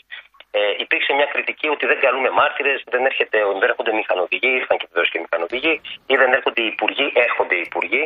Ε, και μάλιστα μ, και κάποια ονόματα και κάποιους μάρτυρες, συγγνώμη, που έλεγαν δεν θα κληθούν, τελικά εκλήθησαν από την ε, Επιτροπή μας και σε κάθε περίπτωση, κυρία Γιάμαλη, είναι ανοιχτός ο κατάλογος. Πάντως, να ξέρετε, ε, μ, είναι περίπου 40 ήδη, θα, ε, ήδη ο, ο προγραμματισμός λέει ότι μέχρι τις αρχές Μαρτίου θα εξετάζουμε και αν χρειαστεί θα επιτείνουμε και θα, παρα, θα παρατείνουμε την ε, Εξεταστική Επιτροπή για να εξεταστούν το σύνολο περίπου των ε, μαρτύρων που έχουν Μάλιστα. προταθεί.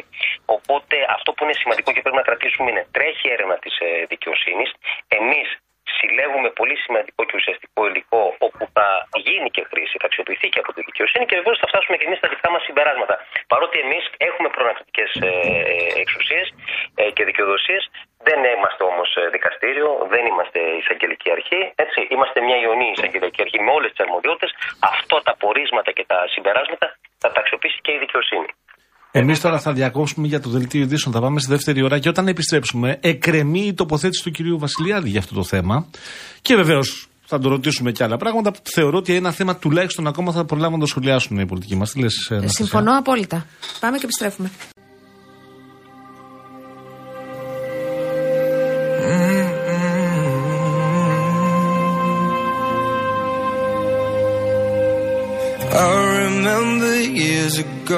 Someone told me I should take caution when it comes to love. I did.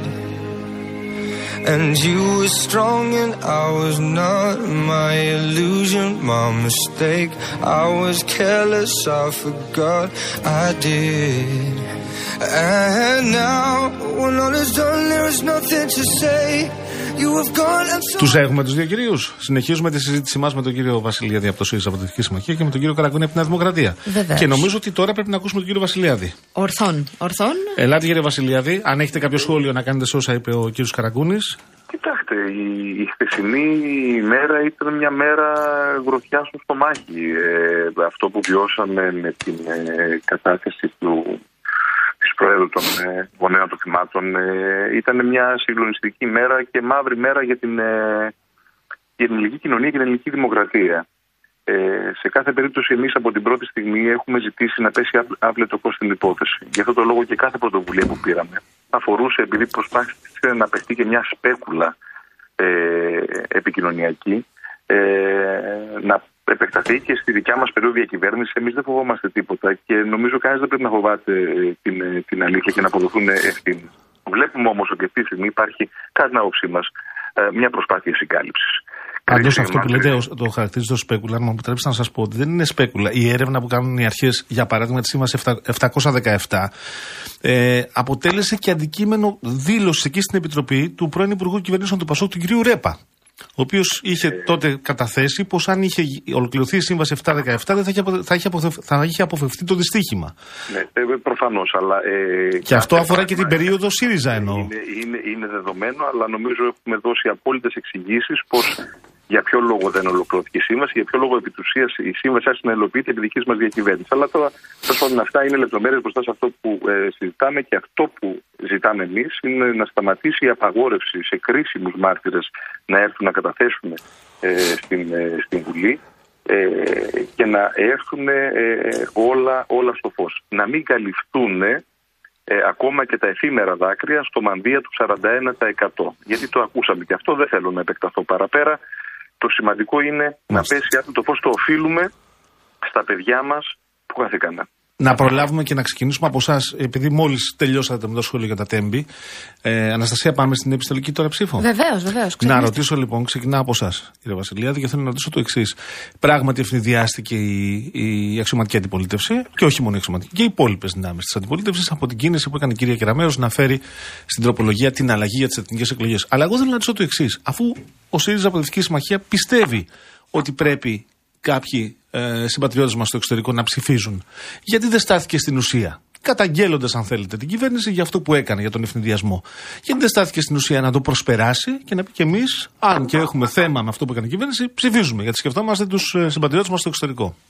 σα ίσα επειδή ο ΣΥΡΙΖΑ σέβεται τους θεσμούς και τη θέση του ως αξιωματική αντιπολίτευση, η στάση που είχε ήταν απόλυτη σύμφωνη με αυτή τη στάση που κρατάμε. Δηλαδή, δεν γίνεται ε, να προσπαθούμε, κύριε Παγάνη, να είμαστε μια σοβαρή αξιωματική αντιπολίτευση, να συζητάμε ακόμα και σε θέματα που διαφωνούμε και να προσπαθούμε να βρούμε κοινούς βηματισμούς και ορισμένα ζητήματα, όπως το θέμα π.χ.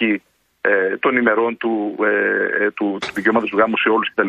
Να βρούμε κάποιες λύσεις στα σημεία που μπορούμε ε, να συμπορευτούμε μαζί, με παρατηρήσεις όμως, οι οποίες περιμέναμε να, να γίνουν αποδεκτές, τουλάχιστον να συζητηθούν και την ίδια στιγμή να βλέπουμε ότι η κυβέρνηση παίζοντας με όρους μπλόφας και με όρους επικοινωνίας για ακόμα μία φορά, όπως οποιοδήποτε ζήτημα, γιατί η επικοινωνία ξεπερνάει ε, την, ε, την ουσία ε, και με ένα θέμα που ξέρει ποια είναι η θέση μας, ξέρει ποια είναι η άποψή μας και ξέρει ότι δεν θα μπορούσαμε να σε ενέσουμε σε αυτό, γιατί ε, ε, έχουμε μια διαφορετική άποψη κατατεθειμένη α, για την ε, ε, ψήφο των Ελλήνων του εξωτερικού. Ε, με όρους μπλόφας λοιπόν να έρχεται να παγιδεύσει ε, για επικοινωνία όλη την αντιπολίτευση. Αυτό δεν μπορεί να γίνει αποδεκτό. Δεν μπορεί να γίνει αποδεκτό. Και προσέχτε το, το τραγικότερο απ' όλα. Συζητάμε λοιπόν ε, πριν φέρει την τροπολογία η κυρία Κεραμέο, εμείς λέμε τον ναι επί της αρχής, αλλά έχουμε καταθέσει ήδη σε επιτροπές ενστάσεις και αντιρρήσεις για μια σειρά από άρθρα μέσα στο νομοσχέδιο και ζητάμε την συζήτηση για να μπορέσουμε αυτό το, το, το νομοσχέδιο που ήρθε να γίνει λειτουργικό. Γιατί πιστεύουμε ότι έχει ζητήματα, είχε ζητήματα πολλά, τα οποία όμως θα μπορούσαν να ξεπεραστούν εφόσον ακουγόντουσαν οι προτάσεις της αντιπολίτευσης.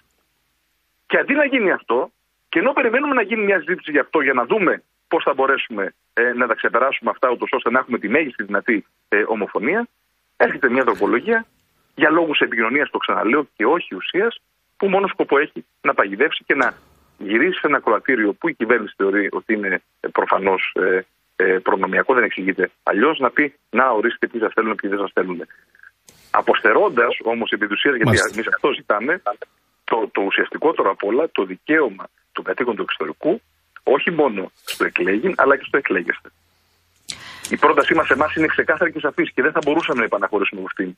Είναι σαφέστατη. Μάλιστα. Κύριε Καραγκούνη, να, να μείνουμε σε αυτό. Ε, εμένα μου έκανε φοβερή εντύπωση το γεγονός ότι το έλασον έρχεται σε νομοσχέδιο και το μείζον σε τροπολογία. Ε, γιατί επιλέξατε αυτήν την διαδικασία με δεδομένο ότι το ίδιο πρωί η κυρία Κεραμέως που κατέθεσε το βράδυ την τροπολογία έλεγε ότι όχι εδώ είμαστε και το άλλο θα έρθει όταν έρθει. Πώς φτάσαμε σε αυτήν, γιατί τέτοια σπουδή, γιατί τέτοια βιασύνη, ενώ ήταν δεδομένο ότι δεν θα κατακτήσετε τα δύο τρίτα που απαιτούνται. Κύριε Γιάννη, εγώ δεν βλέπω κανένα σοβαρό λόγο, καμία σοβαρή κριτική, η οποία ε, μπορεί να σωθεί από την αντιπολίτευση και να αντιτίθεται ε, στο μείζον, όπως είπατε εσείς. Ε, εγώ δεν θεωρώ ότι υπάρχει άλλασον και μείζον, υπάρχει μια εκλογική διαδικασία που αν πιστεύεις ότι μπορεί να ισχύει για τις ευρωεκλογές, δεν καταλαβαίνω γιατί δεν πρέπει να ισχύει για τις εθνικές εκλογές. Και εγώ να ακούσω την κριτική ο- ότι με ποιο τρόπο ήρθε ή τέλος πάντων ε, ήρθε τελευταία στιγμή όταν γίνεται ένας τέτοιος Είστε έμπειρος κοινοβουλευτικός, κατανοείτε γιατί υπήρχε αντίδραση Ναι. στο πώς ήρθε. Δημόσιος, δημόσιος διάλογος ο οποίος ε, λαμβάνει η χώρα πάρα, πάρα, πάρα πολλούς μήνες, πολλά χρόνια θα έλεγα, αλλά πάρα πάρα πολλούς ε, μήνες. Στην ουσία όλοι γνωρίζουμε ε, ποια είναι η διαδικασία και ποια είναι τα εχέγγυα για να λειτουργήσει η διευκόλυνση των εκλογών μέσω της επιστολικής ψήφου. Όλοι λοιπόν γνωρίζαμε ότι θα ισχύει στις ευρωεκλογές. Υπήρξε μια συνένεση, α, μια ευρύτατη συνένεση ε, και από εκεί πέρα θα μπορούσε να ισχύει το ίδιο και για τις εθνικές εκλογές. Η διαδικασία ούτως ή άλλως δεν είναι διαφορετική. Εγώ να καταλάβω ότι υπάρχουν τεχνικές διαφορές, αλλά το διάβλητο ε, ούτε αμφισβητείται, ούτε η ακαιρεότητα της διαδικασίας μπαίνει σε οποιαδήποτε αμφιβολία. Αυτό που ισχύει στο σύνολο των ευρωπαϊκών χωρών και ήδη εφαρμόζεται επιτυχώς, το ίδιο θα ισχύει και εδώ και για τις ευρωεκλογές και για τις εθνικές εκλογές. Ε, νομίζω ότι, επειδή ανέφερε, αναφέρθηκε σε αυτό ο κ. Βασιλιάδης, έγιναν πάρα πολλές διορθώσεις σύμφωνα με τις προτάσεις των κομμάτων και του ΠΑΣΟΚ και της Πλεύσης Ελευθερίας και του ΣΥΡΙΖΑ και έγινε και ρητή αναφορά στα θέματα προστασίας των προσωπικών δεδομένων ε, και προδιαγραφές της υποχρεωτικής διερμηνίας, την οματική γλώσσα, εξοδότηση τρίτου προσώπου για αποστολή φακέλου επιστροφής. Πάρα πάρα πολλά, να μην τα επαναλαμβάνω. Ε, νομίζω λοιπόν ότι δεν ακούω μία α, σοβαρή κριτική γιατί δεν μπορεί να ισχύει και για τις εθνικές εκλογές. Προφανώς, το είπε και ο Πρωθυπουργός, το είπε και η Υπουργός, συγγνώμη, ότι θα επανέλθει αυτή είτε σαν τροπολογία είτε με οποιοδήποτε, ε, με οποιοδήποτε τρόπο νομοθέτης έρθει ε, γιατί το μείζον είναι αν θέλουμε να διευκολύνουμε τους εκτός ε, επικράτειας να ψηφίζουν ε, για τις εθνικές, και για τις εθνικές εκλογές. Αυτό είναι λοιπόν αυτή η ουσία και το ερώτημα είναι συμφωνούν ή διαφωνούν με την αυτή τη διευκόλυνση.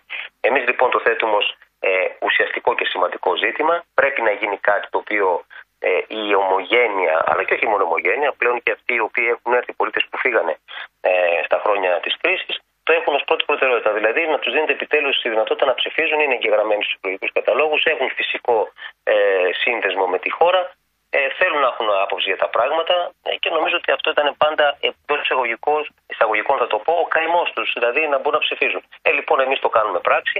Έγινε ήδη για τις ευρωεκλογές. Φαντάζομαι ότι προϊόντος του χρόνου, επειδή θα επανέλθει προφανώς η, η συγκεκριμένη νομοθέτηση, ας ελπίσουμε ότι θα, θα βρούμε μπίκο αότα και από την αντιπολίτευση και να κάνουν να πράξουν το αυτονόητο ώστε να διευκολύνουμε του εκλογές του εξωτερικού να ψηφίσουν. Μάλιστα. Κύριε, να σας ευχαριστήσουμε θερμά για την ενδιαφέρουσα συζήτηση. Νομίζω α, βάλαμε... Πάντως, ναι, με ναι, αυτές- κύριε με Βασιλιάδη. αυτές- Με αυτές τις πρακτικές, τις κοινοβουλευτικές πρακτικές και επικοινωνιακές πρακτικές, μόνο οι δύο άτομα δεν θα μπορούν να δεθούν. Μάλιστα. Εάν θέλουμε ε, συνεννόηση ε, ουσιαστική και ειλικρινή για σοβαρά ζητήματα, δεν είναι αυτή η πρακτική, δεν είναι αυτή η τακτική. Αυτή είναι η άποψή μου. Ευχαριστούμε και τους δύο Σας ευχαριστούμε θερμά. πολύ. Ήταν ο κύριος Κώστας Καραγκούνης, ε, πρώην Υπουργός Βουλευτής της Νέας Δημοκρατίας και ο κύριος Γιώργος Βασιλιάδης, αναπληρωτής γραμματέας του ΣΥΡΙΖΑ, επίσης πρώην Υπουργός. Καλό απόγευμα κύριοι. Τα καλά, ευχαριστούμε.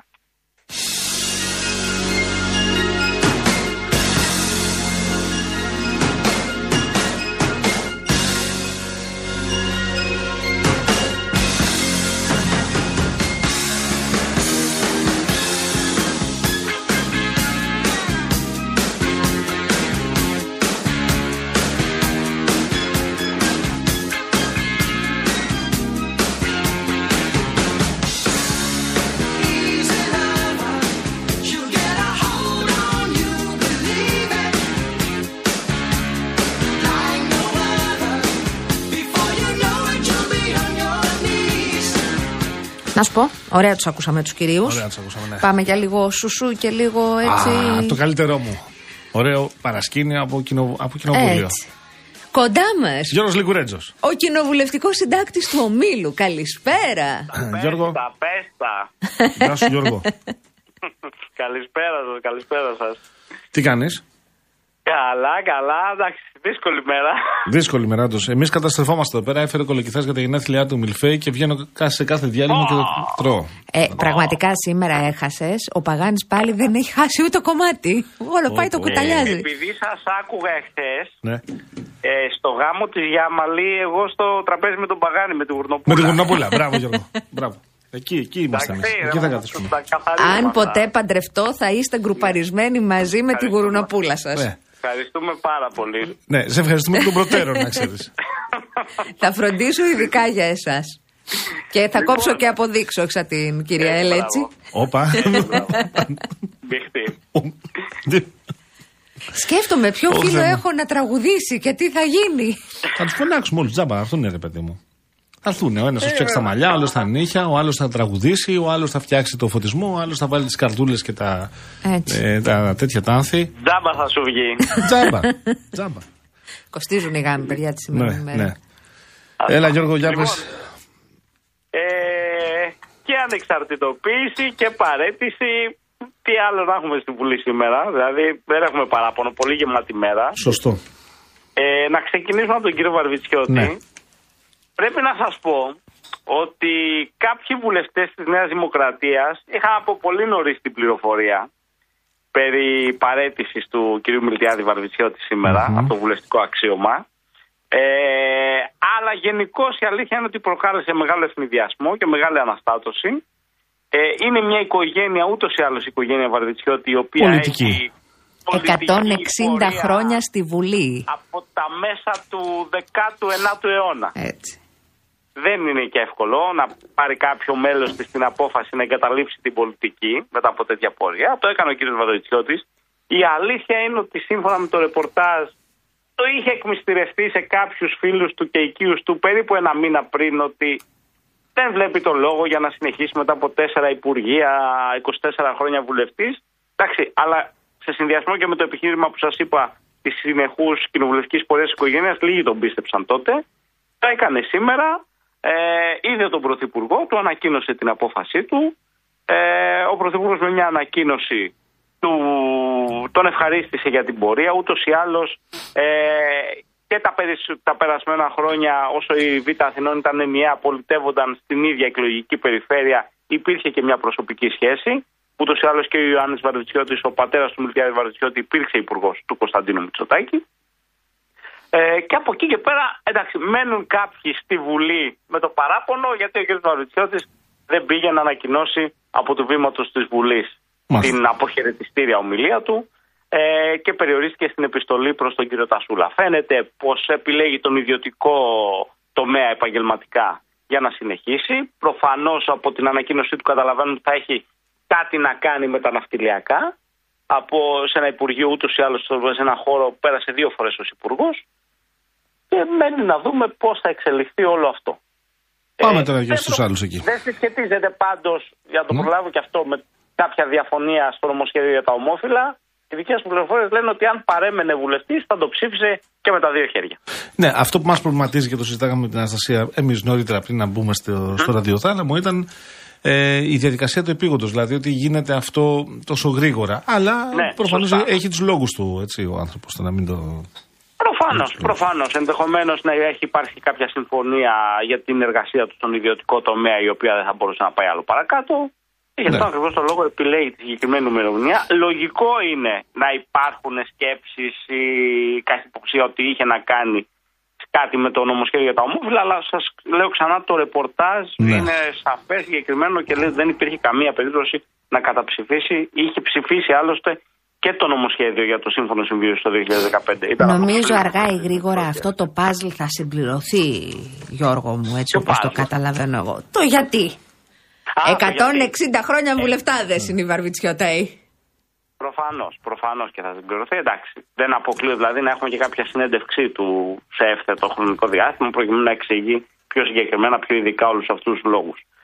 Από εκεί και πέρα είχαμε και ανεξαρτητοποίηση πριν από την παρέτηση του κ. Δεν είχε Βαρβιτσιώτη. ανεξαρτοποιηθεί ο κύριος αυτός και στο παρελθόν και το είχε μετανιώσει. Γιατί έχω μπερδευτεί τώρα με του. και είχε ξαναγυρίσει. Α, Ήτανε- καλά το θυμάμαι επομένως. Ήταν στους βουλευτές που είχαν πρωτοστατήσει κατά του κυρίου Στίγκα σε εκείνη την Α. περίφημη ομάδα των 11. Αυτοί η βάζουν, οποία- βγάζουν τις περικεφαλές, μας έχουν μπερδέψει. Μην δείτε έναν άνθρωπο να αλλάζει γνώμη. Τι, μία τη βάζει, μία τη βγάζει, ας αποφασίσει. Εδώ Έλεγε ο όμως Σούμαν. το σημαντικό είναι ότι ο κύριος Κατσιβαρδάς, μάλλον θυμάστε ότι και στη Real News είχαμε αποκαλύψει ένα εκτενές κομμάτι της, συνέντευξη, της ε, κατάθεσης Στίγκα στη δικαιοσύνη όπου μιλούσε και έδινε στοιχεία για άλλους βουλευτές του κόμματός του και τότε ο κύριος Στίγκας είχε πάει να μας βγάλει τρελούς λέγοντας ότι εγώ δεν έχω πει τίποτα. Έρχεται σήμερα ο κύριος Κατσιβαρδάς ο οποίος φαίνεται ότι προφανώς έχει λάβει γνώση της κατάθεσης Μμμ. Στίγκα και το κατηγορεί ως ψεύτη, λέγοντας ότι τα στοιχεία που έχει δώσει εις βάρος μου δεν είναι αληθή. Άρα επιβεβαιώνεται και μέσω του κυρίου Κατσιβαρδά ότι ο κύριος Στίγκας φαίνεται πως έχει δώσει στοιχεία στη δικαιοσύνη και το λέω διότι η υπόθεση αυτή πλέον είναι και στην ποινική δικαιοσύνη αλλά και στο εκλογοδικείο. όπου αναμένουμε εξελίξεις. Ναι. Εδώ τώρα να δούμε πόσο θα επηρεάσει από το συγκεκριμένο κόμμα η κίνηση Κατσιβαρδά. Ένα είναι αυτό. Και δεύτερο, να δούμε πότε αυτοί οι άνθρωποι θα αποφασίσουν να αποκαλύψουν τι έχουν καταθέσει ακριβώς και για ποιο πράγμα, πώς τους συνδέουν, με ποιους τους συνδέουν. Όλα αυτά δεν θα ήταν άσχημα αφού τα έχουν καταθέσει και που τα έχουν καταθέσει, να τα πούνε και Ακριβώς. δημόσια κάποια στιγμή. Ε, Σε κάθε περίπτωση γιατί είναι, έχουν σήμερα πολύ το θάρρος. βράδυ. Όταν πρόκειται να τοποθετηθούν για το νομοσχέδιο για τα αμόφυλα ζευγάρια, έχουν πολύ θάρρος. Ε; και ναι. θάρρος και θάρρος. Αλλά Και όταν είναι- ομοφοβία έχουνε. Και ομοφοβία, Συγγνώμη. ναι. Όταν τοποθετηθούν για τα δικά τους, τα εσωτερικά τους, εκεί τους βλέπεις διακριτικοί, έχουν αναστολές, το ξανασκέφτονται. Σου λέει κάτσε ρε παιδί μου, πάμε τώρα. Το τι. Ε, Μυστικοπάθεια. δεν μου λένε μυστικοπάθεια. τίποτα. Ναι, ναι. Βέβαια, βέβαια. Υπέροχα, υπέροχα. Ε, σε κάθε περίπτωση προκαλεί ανατροπές στον κοινοβουλε... στους, στους κοινοβουλευτικούς συσχετισμούς αυτή η ανεξαρτητοποίηση Κατσιβαρδά. Δεν θέτει ακόμα ζήτημα διάλυσης της κοινοβουλευτικής ομάδας Παριατών. Μένουν με 10 βουλευτές, αλλά επειδή έχουν προκύψει από, εκλο... ε, από εκλογές θα έπρεπε να μείνουν με λιγότερο των 5 για να διαλυθούν. Αλλά από τους 11 που είχαν πάνε στους 10 και τους περνάει πλέον η Νέα Αριστερά, η οποία είναι η έκτη δύναμη στο Κοινοβούλιο. Ε, άρα ο κύριος Χαρίτσης και οι βουλευτές του θα τοποθετούνται μετά τον κύριο Βελόπουλο και τους δικούς του βουλευτές έκτη στη σειρά των αρχηγών και των ε, κομμάτων της Βουλής. Ε, θυμάσαι, Γιώργο, είχα κάνει λόγο για. Πόσες φορές θα αλλάξει αυτή η σειρά, εγώ έχω αρχίσει να ενοχλούμε πια. Ναι. Είχε γίνει λόγος από τον επικεφαλής Πρατιατών για Greek Mafia και μεθόδους Greek Mafia; Προφανώς. Α, είχε- κάτι τέτοιο δεν είχε πει. Προφανέστατα. Γιατί Και εδώ το ο είχε φίλος πει μας ο δημοσίως Αντώνης από τη αυτό. Νέα Ιωνία μας καλεί να είμαστε κύριοι όταν μιλάμε για τους Παρτιάτες που έχουν ψηφιστεί από τον Νικολάου. Εμείς είμαστε κύριοι. Εγώ θέλω να ρωτήσω τον Αντώνη από τη Νέα Όλοι τους Ιωνία. τα είπανε, ε. Ναι. Εμείς φταίμε. Μεθόδους Greek Mafia όταν ακούει ότι έχει γίνει αυτή η συζήτηση και αναφορά, πώς αισθάνεται; Είναι κύριο και αυτός που πρόσεχε. έκανε τη συγκεκριμένη αναφορά, άραγε. Ε, θα πω στο φίλο μας, τον ακροατή μας, ότι δεν, ε, αυτό δεν προέκυψε από κάποιο φοβερό και τρομερό ρεπορτάζ που ψάξαμε να βρούμε τις καταθέσεις. Στο βήμα της Βουλής τα είπε ο κύριος Μάλιστα. Μίδα αυτά. Πάρα πολύ ωραία. Εξαιρετικά. Άλλο, κάτι άλλο από το κοινοβούλιο, Ε, Γιώργο τώρα μου; περιμένουμε το νομοσχέδιο για το, την ισότητα στον πολιτικό γάμο. Μάλιστα. Κυκλοφορεί από το πρωί η πληροφορία ότι η κυβέρνηση θα επιλέξει να το φέρει στις 14 Φεβρουαρίου. Α, στην ημέρα Ολομέλεια ερωτευμένη. του Αγίου Βαλεντίνου. Δεκα- Τι Οπότε μέρα σαν να- είναι, κάτσε να δω. Τι μέρα είναι, όντως. Τετάρτη. Τετάρτη είναι. Νομίζω Τετάρτη. Ε, Τετάρτη, Τετάρτη μέρα είναι, που είχα δίκιο. Και μπράβο Στην σα, οποία κυρία Τζαμάνη. Μπράβο ψηφίζονται σας. νομοσχέδια. Δηλαδή, ο Γιώργος την ημέρα των ερωτευμένων θα είναι στο κοινοβούλιο, κατάλαβες; Σκληρή που είναι η ζωή. Πώς σου φάνηκε, Λικουρέτζε; Εμένα μια χαρά της Μαρίας δεν ξέρω. Της Μαρίας δεν ξέρω. Θα σου πει η Μαρία όταν πρέπει, μην ανησυχείς. Θα σε ενημερώσει Θα πώ φαίνεται. εξηγήσει. σωστό, σωστό. λοιπόν, Να σε ευχαριστήσουμε. Έχουμε και άλλες μέρες. ναι, όντως Αγίου είσαι Βαλεντίνου σκληρογημένο. Στη Έχεις μείνει και του Αγίου Βαλεντίνου και στα γενέθλιά της έχεις μείνει, ε. Ακριβώς, Ναι. ακριβώς. Και στα δικά μας γενέθλια και Μπράβο, στα Γιώργο. γιορτή μας. μου. Μπράβο, Γιώργο. μου. Λοιπόν, Γιώργος Αυτά. Λικουρέτζος, ευχαριστούμε πάρα πολύ, Γιώργο μας. Καλή συνέχεια. Μία μέρα Καλή πιο κοντά συνέχεια. στη σύνταξη, αυτό να θυμάσαι, Γιώργο μου. Σε Ναι, φιλό. σωστά, σωστά. ναι, ναι, ναι.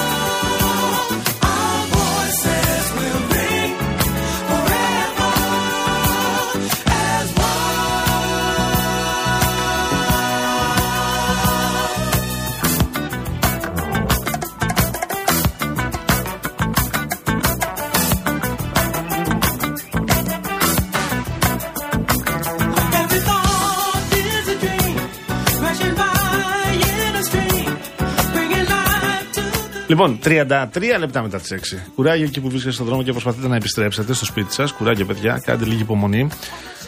Θέλω να σας ρωτήσω το εξής, Αναστασία Γιάμαλη. Βεβαίως. Μιλήστε. Λοιπόν, ο, ο κύριος Κασιλέκη προχωράει, υλοποιεί βήματα. Αυτό με τις πέτσες τελικά το Και θα κατάφερε. ξεκινήσουν λοιπόν. και τα περιφερειακά συνέδρια εν ώψη και του Ερώτηση. συνεδρίου. Παρακαλώ. Περιοδία Κρήτη έχει πάει. Ξεκί, ανακοίνωσε την υποψηφιότητά του από την Κρήτη, σου Ναι. θυμίζω. Από τα μέρη του εκεί. Γιατί είναι κριτικός. Ναι, ναι, ναι, βέβαια. Και όταν λέω περιοδία εννοώ ότι θα πάει στα χωριά και Να θα τον τον αρχίσουν περιμένει ζρακές. ο Γιαμαλάκης, ο Παγανάκης, ο, Μορτάκι. ο Μοτάκης και θα του δίνουν τη δική τους τυρακή. Α, καλά θα πάει αυτό. Και άντε και ήπια του Γιαμαλάκη. Άμα δεν πιει του Παγανάκη, μετά θα έχουμε θέμα. Για την οικογένεια αυτά πει: Οπ, ήπια της Αναστασίας τυρακή και δεν ήπια τη δική μου. Α, Εγώ, Γιώργο μου, έχω καλύψει προεκλογική σε Ανόγια ε, επί Τσίπρα. Ήταν σοκ και δέος. ναι. Πραγματικά ήταν σοκ και δέος. Είναι ένας δρόμος μεγάλος δημοσιάς, σπίτια δεξιά-αριστερά, μαγαζιά, καταστήματα αυτά. Του είχα κάνει προπόνηση ο κ. Κασελάκης. Και βγαίνανε όλοι εκεί. Ε, ε, εμένα με είχε σοκάρει. Έλεγα μέχρι να φτάσει στην πλατεία δεν θα είναι ο άνθρωπος, δεν θα στέκεται. Έλα και από εδώ, έλα και από εδώ, Δεν γίνεται να έλα πεις και δεν από εκεί. έρχομαι. Δεν γίνεται να προσβάλλεις κανέναν και Τι καμία. θα πεις στην Κρήτη; Ακριβώς. Δεν θα πιω παιδιά, δεν μπορώ. Με συγχωρείτε, δεν τα αντέχω. Δεν θα το ρίξω από πίσω, ε. νομίζω δεν βλέπω. Η ομιλία ήταν πιο κεφάτη. Ναι. Είχε ένα ρυθμό. Υπάρχουν κάποιες περιοχές που.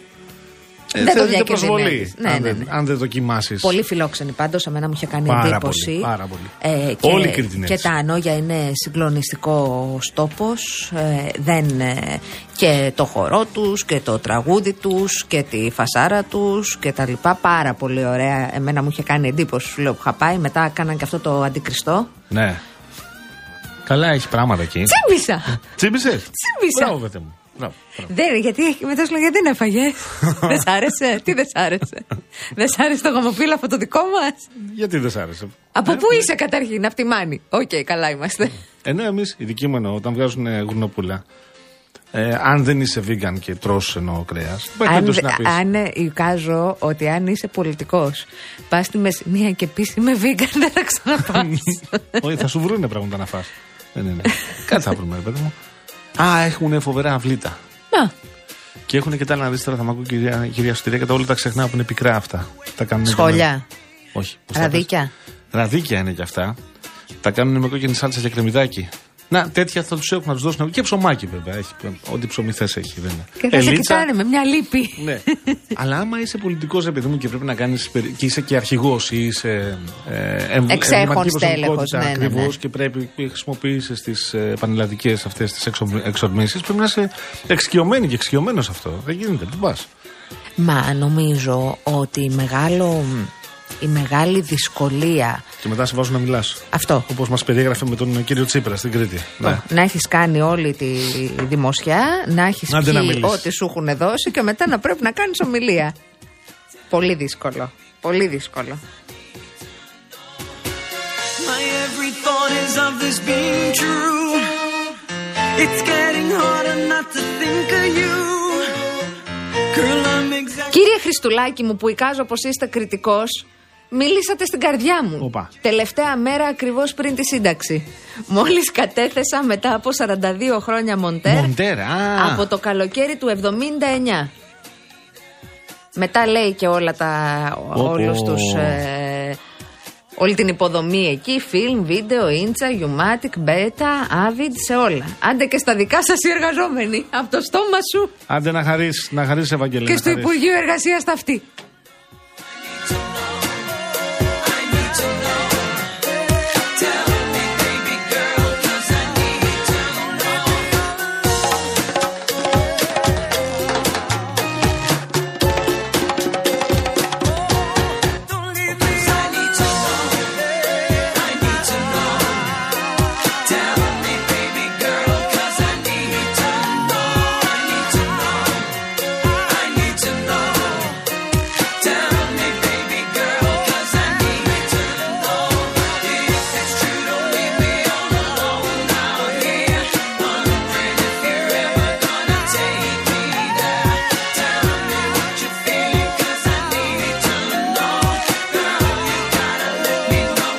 Μάρκος από την Καλαμάτα σου λέει και αγκινάρες έχουμε Γιώργο. Τρελαίνομαι. Τρελαίνομαι. Πω, πω.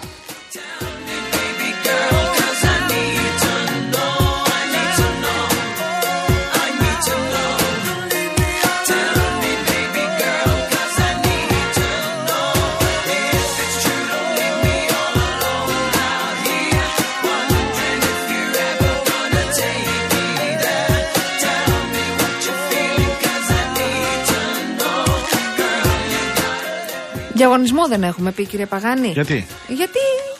Γιατί έτσι και πια σπάρλα στο πρώτο μισάωρο. Α, μετά ναι. είχαμε τους καλεσμένους. Εγώ φταίω. Πάντα εσύ φταίς. Εντάξει. τότε. Φίλες και φίλοι. Όπως πάντα, τρέχει διαγωνισμός. Η Καιρό να κλήρωση. κάνεις το αγαπημένο μου Σαρδάμ. Δεν το κάνεις τα τελευταία. Γιατί είσαι τόσο προσεκτική. Τι Εκεί που είπα; θέλω λίγο να αφαιρεθείς, συγκεντρώνεσαι. Προσπαθώ. Εντάξει. Είπες φίλες και φίλοι. Φίλες και φίλες. Αυτό εμένα Φίλες μου και αρέσει. φίλες. Έτσι, μπράβο. Μια χαρά. Τρέχει διαγωνισμός. Ακούστε να δείτε λοιπόν τι έχουμε και σήμερα. Να σας πω ότι κληρώνει τη Δευτέρα ο Real FM ένα τριήμερο στο Καρπενήσι. Η Karen Motion, η μοναδική εταιρεία που προσφέρει ενοικίαση αυτοκινήτου χωρίς πιστοτική, χωρίς εγγύηση και με πλήρη ασφάλεια σε Ελλάδα και 12 ευρωπαϊκές χώρες, στέλνει ένα τυχερό ζευγάρι στο πανέμορφο Καρπενήσι. Ανακαλύψτε την ιστορική κομμόπολη της Τρεάς Ελλάδας με διαμονή, πρωινό σε παραδοσιακό ξενοδοχείο και αυτοκίνητο από την Karen Motion. Επίσης, δεύτερο δώρο, ένα κλιματιστικό FNU Wi-Fi inverter 9000 BTU με υψηλή ενεργειακή κλάση Α3 για χαμηλή κατανάλωση και εξοικονόμηση χρημάτων, με φίλτρο τριπλής ενέργειας και ανεξάρτητη λειτουργία αφήγρανση του χώρου. Και τέλος. Μία smart τηλεόραση FNU 50 inch με ανάλυση 4K για εκπληκτική εικόνα, πλήθος προεγκατεστημένων smart εφαρμογών όπως Netflix και Amazon Prime Video και με λειτουργικό Android και Google Assistant με φωνητικές εντολές. Ωραία τα είπες, αλλά εγώ ήμουν στο Καρπενήσι. Έχεις πιει ποτέ το, αυτό το μούρο; Ποιο μούρο; Στο Καρπενήσι έχεις πάει, δεν έχεις πάει; Όχι, ποτέ. Αν δεν έχεις πάει. Ποτέ. Αν δεν σου βγάλανε το τσίπουρο αυτό το φοβερό. Δεν έχω πάει. Παιδάκι. Το- αυτό είναι ένα τοπικό τσίπουρο που φτιάχνεται από απόσταγμα μαύρων μούρων. Παιδιά, πρέπει να δοκιμάσετε το οπωσδήποτε. Είναι γλυκό. Δεν είναι γλυκό, Α, είναι τσίπουρο. είναι παιδί μου. τσίπουρο. Αλλά Είναι καταπληκτικό. Τώρα, βέβαια, αν με ρωτάς αν προτιμώ αυτό ή το άλλο το που σιγο- σιγοψύνεται στο πύληνο, το. Πω, τι είναι αυτό να δεις; Του πετσοφάει. Μοσχαρίσιο κρέας. Α, δεν ξέρω τι λέει. Αυτό, παιδιά, στη Χόβολη το βάζουν και είναι τέλειο. Το λέω για εσάς που. ακούτε Ε, Καλά, το- δεν είναι, δεν είναι ή το ένα ή το άλλο. Ή το αγριογούρνο στη φάδο, να σου πω. Α, αυτό. Και το Ωραία. αρνάκι στη γάστρα. Η Ψήνομαι. μαμά μου κάνει πολύ ωραίο αγριογούρνο. Ναι. Όχι να το πενευτώ.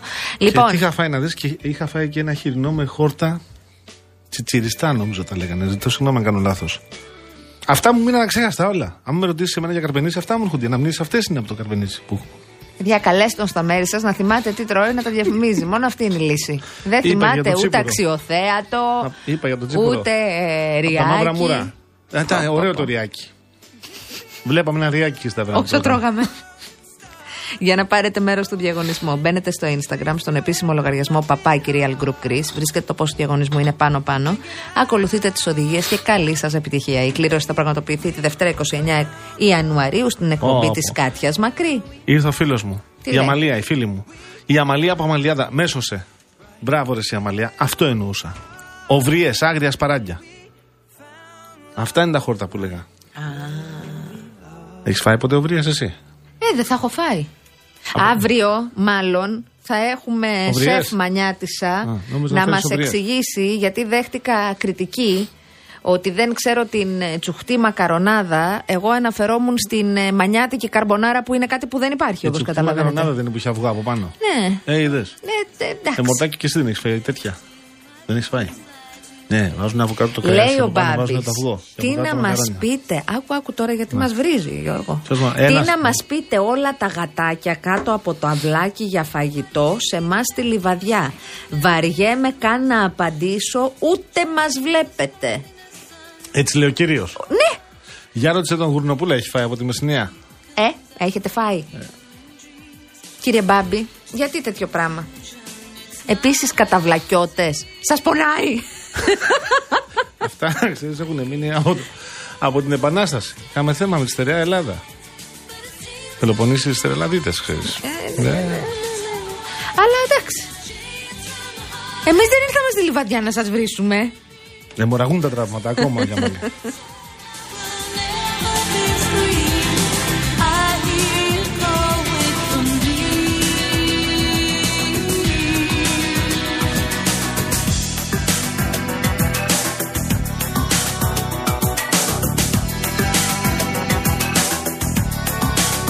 Α, α, Ευάγγελος, ο κύριος Χριστουλάκης πάλι. Τσιγαριαστά, τσιγαριαστά είναι τα χόρτα με ρηφάκι.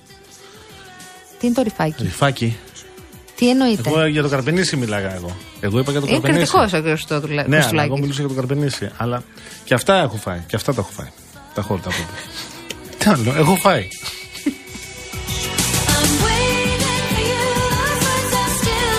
Παλιά πήγαινα σε αποστολή, έπρεπε να τρώει κιόλας.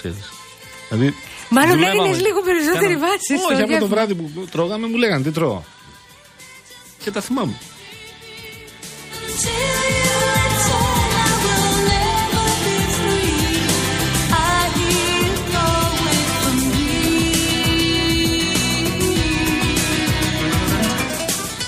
Επειδή εδώ δίνεις την ε, εντύπωση του Παμφάγου. Ναι. Υπάρχει κάτι που δεν σ' αρέσει, ρε παιδί μου, το βλέπεις και λες, Ναι, Εγώ βέβαια. αυτό δεν το ακουμπάω. Ε, μου έχουν προσφέρει στην Κρήτη και είχα αρνηθεί. Τι; Κοχλιού. Α, δεν σ' αρέσουνε. Με μ' αρέσουν πάρα πολύ. Δεν με πείσανε ποτέ. Και γιαχνί και Καθόλου. μπουρμπουριστή. Γι' αυτό και όταν βλέπω την τερζάκι, Ναι.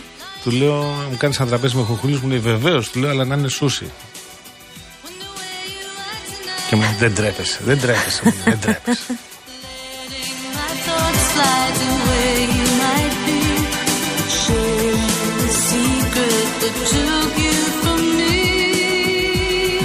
Συγγνώμη, έχει στείλει η Ιωάννα από τις 6 και 4 για Ναι. παρηγοριά σου, Γιώργο μου, αλλά δεν στο Ασυγχώρητη. είπε αυτή. Ασυγχώρητη είμαστε. Αύριο το μενού λέει έχεις πανακόριζο με αυγουλάκι τηγανιτό και δύο κομματάκια παστούρμα. Είσαι ωραία.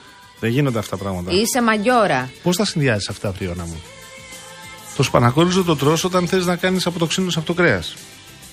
Α, ο φίλος μας ο Μόσχα Ναι. λέει: Ροφό φάδο έχετε φάει με Παιδάκι δύο μας. ειδών δαμάσκηνα παραδοσιακό φαγητό στη Σκόπελο. Έχω φάει.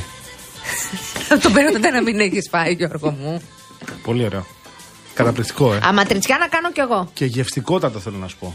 Real blogger. Τι είπε τώρα άνθρωπος. Μακαρονάδα είναι μόνο μία η αματριτσιάνα με ένα λοφάκι παρμεζάνα τριμμένη από πάνω. Οι υπόλοιπες είναι απλώς οδοντόπαστες στέρμα. Θα το Τώρα να σου πω στηρίξω. κάτι. Διαφωνώ, Real Blogger. Και Α, έχεις- το ρηφάκι είναι το ερήφιον. Ναι, αλλά Real Blogger μου είσαι πολύ Ευρωπαίος για μένα. Ε, μου φτιάξε προχθές η κυρία Σωτηρία μία. Ναι, μακαρονάδα. Ναι, στη, όταν είχα πάει κάτω στη, στη Νέα τη Δευτέρα. Ε, με το μακαρόνι το δικό μας αυτό το χοντρό το ωραίο, με τζίθρα, Ναι. λάδι να τσιτσιρίζει Ναι. και δύο αυγά από πάνω. Αυτή είναι η Τσοχτή. ελληνική μακαρονάδα. Αυτή είναι και η συνταγή χολυστερίνη. Ναι. Μαζί, ναι, νομίζω. Και έβαλα και λίγο ψωμάκι για να φάω τα αυγά. Το ρηφάκι είναι το ερήφιον. Ναι. Απίστευτο. Και τε- αυτό το μήνυμα το στέλνει, υπογράφει ο φίλος ή η φίλη ω το φαλακρό τουρκοβούνι. μπράβο, μπράβο για το, για την, ε, για, Λέει για το Γιάννη έβριμα. Μορδάκη, δεν είναι εξαιρετική υπογραφή, πες μου. Το; Το ρηφάκι στην κιθάρα. Αποκλείεται να εννοεί αυτό. Δεν εννοούσε αυτό, εννοούσε το, το αμνοερήφιον. Μορτάκι αποκλείεται να εννοεί. Ναι, πήγαινε, πήγαινε. Ε, μα, ε, κύριε Γιάννη μου, σήμερα στείλατε ένα ανθρώπινο μήνυμα που να διαβάσουμε. Μετά τη διαφήμιση της κυρίας που λέει Έχω πάει, θα βγει τώρα καινούργια με τον παγάνι να λέει Έχω φάει. Παιδιά, θα ήταν καταπληκτικός ε, καταπληκτικός, ε, YouTuber, Ναι. influencer, Ναι. να πηγαίνει στα μαγαζιά, να δοκιμάζει και μετά να λέει τα δικά του. Έχω φάει μέχρι από την τοπική κουζίνα στο Αγαθονήσι. Αυτό έχω να σου πω μόνο, τίποτα άλλο. Σουλάρι Αρκαδίας έχουν την πίτα τους Πω, 6,5 ώρα το Σάββατο. Δηλώνει α, τώρα αυτό παρόν Σάββατο για είναι. γουρνοπούλα. Βεβαίως αυτό το Σάββατο. Κουρνοπούλα. 1,5 κιλό έτσι για να δοκιμάσουμε λίγο να τσιμπήσουμε. Να Δεν το και θέλουμε να κύριος φάμε πολύ. Νικόλαος, η άλλη στη διαφήμιση λέει: Έχω πάρει το παλικάρι αδική, έχω φάει. Τι να κάνει. When you're strange, when you're strange, when you're strange.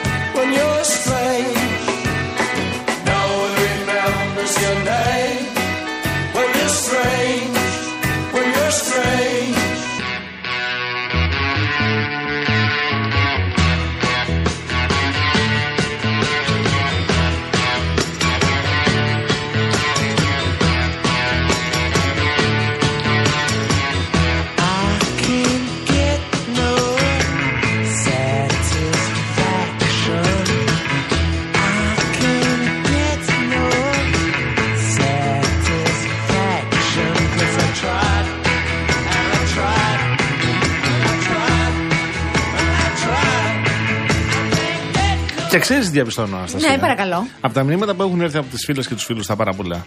Δες εδώ πόσο παραδοσιακοί είναι στο φαγητό και στη μεσογειακή κουζίνα και δεν τους αρέσουν αυτά τα. Εγώ τα παρακολουθώ βέβαια γιατί μου αρέσουν αυτά και τα διαβάζω όταν έχουμε και real taste style και έχει μοντέρνες συνταγές. Αλλά αυτά ρε παιδί μου τα γλώσσα σε κρέματα ραμά με τζίντζερ και σωτέ λαχανικά, εμένα με αφήνουν παντελώς αδιάφορο. Και ξέρω όταν τα ακούω αυτά. Δηλαδή πάμε στο να μας κάνει τραπέζι ο Μουρτάκης. Λέει θα σας πάω σε ένα ωραίο εστιατόριο και θα φάμε γλώσσα κρέματα ραμά με τζίντζερ και σωτέ, λα- σωτέ λαχανικά. λαχανικά. Ξέρω ότι μετά θα καταλήξω να τρώω δύο σουβλάκια. Για θα πεινάω. Κάνε μου τη γλώσσα ξεχωριστά να τη φάω. Και μου αρέσει πάρα πολύ η τραμοσάλτα. Να κάνει μου την τραμοσάλτα ξεχωριστά. Τι μου κάνεις Ναι, δεν κρέματα ραμά. ξέρουν οι σεφ, ξέρει ο Παγάνης εδώ. Εδώ, 5 Εδώ με 7. δεν βλέπεις τι γίνεται με τον Από τη κόσμο. Μεσσηνία που το αγαπημένο του Ομβριές. φαΐ είναι η γουρνοπούλα. Ναι. Ναι, εντάξει. Γιατί;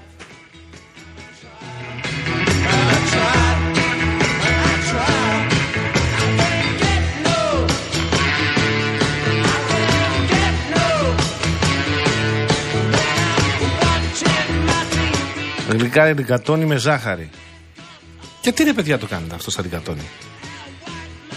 Κανέλα και έγινε; ζάχαρη στα ρικατόνι και τα τηγανίζετε. Τι σας έχουν κάνει τα μακαρονάκια; Και Άσε τον κόσμο να τρώει ό,τι του θα αρέσει. πάρουμε μια πάστα ή θα πάρουμε ένα μιλφέ εδώ και θα γίνει χαμός. Θα σου πάρουμε μια πάστα, Γιώργο. Γιατί μου, μου μην μπερδεύεις αγχώνεσαι. το γλυκό με το αλμύρο και μου το δίνεις για κυρίως; Και δεν ξέρω τι έχω φάει μετά. Και με ρωτάνε τι έφαγες. Επιδόρπιο ή κυρίως; Λέω δεν ξέρω. Εγώ είμαι σίγουρη ότι μια χαρά τα απολαμβάνεις όλα. Απλά τώρα θες να κάνεις τον boomer τον παραδοσιακό.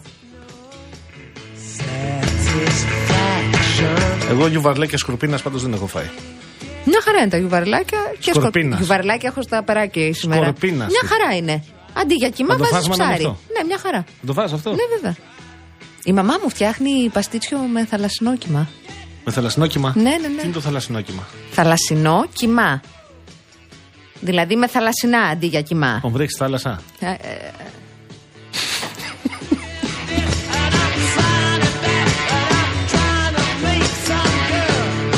Το χειρότερο είναι ότι δεν πιάνεσαι φίλος.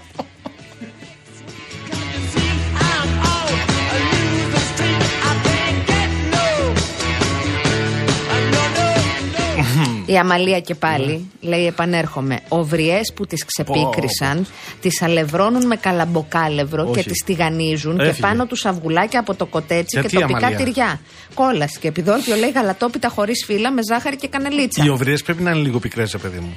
Γιατί μου τις ξεπικραίνεις εντελώς; Όχι. Όχι, όχι, διαφωνώ. Σαλτσούλα, κρεμμυδάκι. Έχει φτιάξει τίποτα σκορδάκι. οβριέ. Έχω φάει. Να σου πω. Νομίζω ότι για αυτή την ενότητα της εκπομπής πρέπει να παίρνουμε κυρία Σωτηρία. Ναι, έχει, τις, τις έχει όλες στο μυαλό της τις συνταγές. Και ξεκίνησε, όταν ξεκίνησε την καριέρα της ως ε, μαγείρισα δεν είχε κάνει τίποτα. Στην πορεία τα μαθε όλα. Είναι όπως βέβαια οι καλές μαγείρισες οι παραδοσιακές που τα μαθαίνουν στην πράξη, μαγειρεύοντας.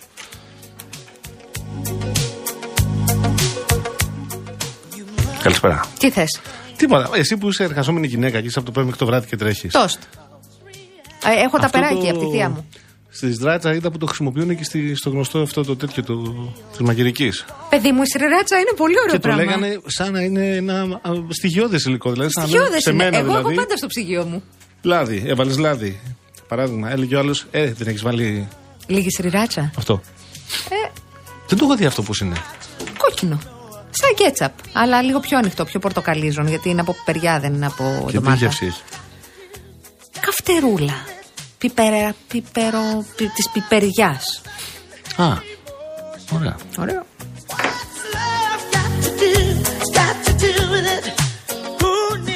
Real blogger, συγγνώμη, πρέπει να διαβαστεί αυτό με τον ανάλογο τόνο. Συνονόματι. Δεν βλέπω άλλη λύση. Ή θα μου δώσει το τηλέφωνο της μαμάς σου ή το τηλέφωνο της Ιωάννας των Σουτζουκακίων. Δεν πάει άλλο. Να κάνουμε μια ενότητα χρυσό κουφέτο. Τι να κάνουμε; Μια ενότητα χρυσό κουφέτο. Γιατί; Κάθε Παρασκευή, ρε παιδί μου, να στέλνει ο χι ακροατής ότι επιθυμεί να γνωρίσει την ψή ακροάτρια ή τον ψή Α, Αυτή ακροατή. την έννοια το λες. Έτσι. Ε, να το πούμε την Νόα Μπέντερ γιατί το άλλο που είπες είναι λίγο δεν ξέρω έτσι. Με πηγαίνει σε άλλη λογική. Μα για. Για ζεσουή θα γίνει η Μ' αρέσουν φάση. αυτά. Για Και αυτές οι ζετεμάκια. εκπομπές που έχει σε κάτι. Παλιά. κανάλια, Ναι, του τύπου ε, όμορφος νέος, ηχολήπτης ιστορία, ελευθερά από το δομοκό. Που τον Α- έχει τον αλφα τρόπο μη, του. τα αρχικά του αλφα μη. αναζητά. Αν- ε, αναζητά κυρία έως. Εμφανίσιμη έως Εμφανίσιμη. τάδε, χωρίς υποχρεώσεις. Οικονομικά αυτόνομος. Ναι, με δίπλωμα. Ναι, με δίπλωμα. Στόχος είναι ο. Στόχο- ε, τε- τε- Συμβίωση ε, η και συμβίωση- ενδεχομένως ένας γάμος. Έτσι. Ε; Με σοβαρό σκοπό. Με σοβαρό σκοπό. Ο ΑΜΗ. Νέος ηχολήπτης, χαμογελαστός με πολύ ταλέντο. Ε; Δεν είσαι από το δομοκό εσύ. Το πέταξε ξεκάρφωμα, να μην καταλάβεις. καταλαβαίνεις. Το έκανα, το έκανα αλήτικα, καταλαβαίνεις, Ναι.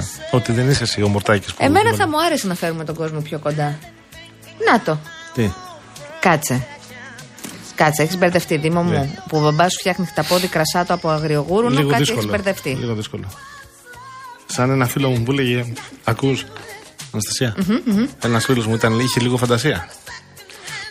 Όταν ήμασταν Μικρή. Ναι, κάπου στα Μεσόγεια, σε ένα τραπέζι και μας εξηγούσε πόσο φοβερός κυνηγό είναι, ο οποίος έχει πιάσει ταυτόχρονα λαγό και χταπόδι. Και πετραχίλια μαζί.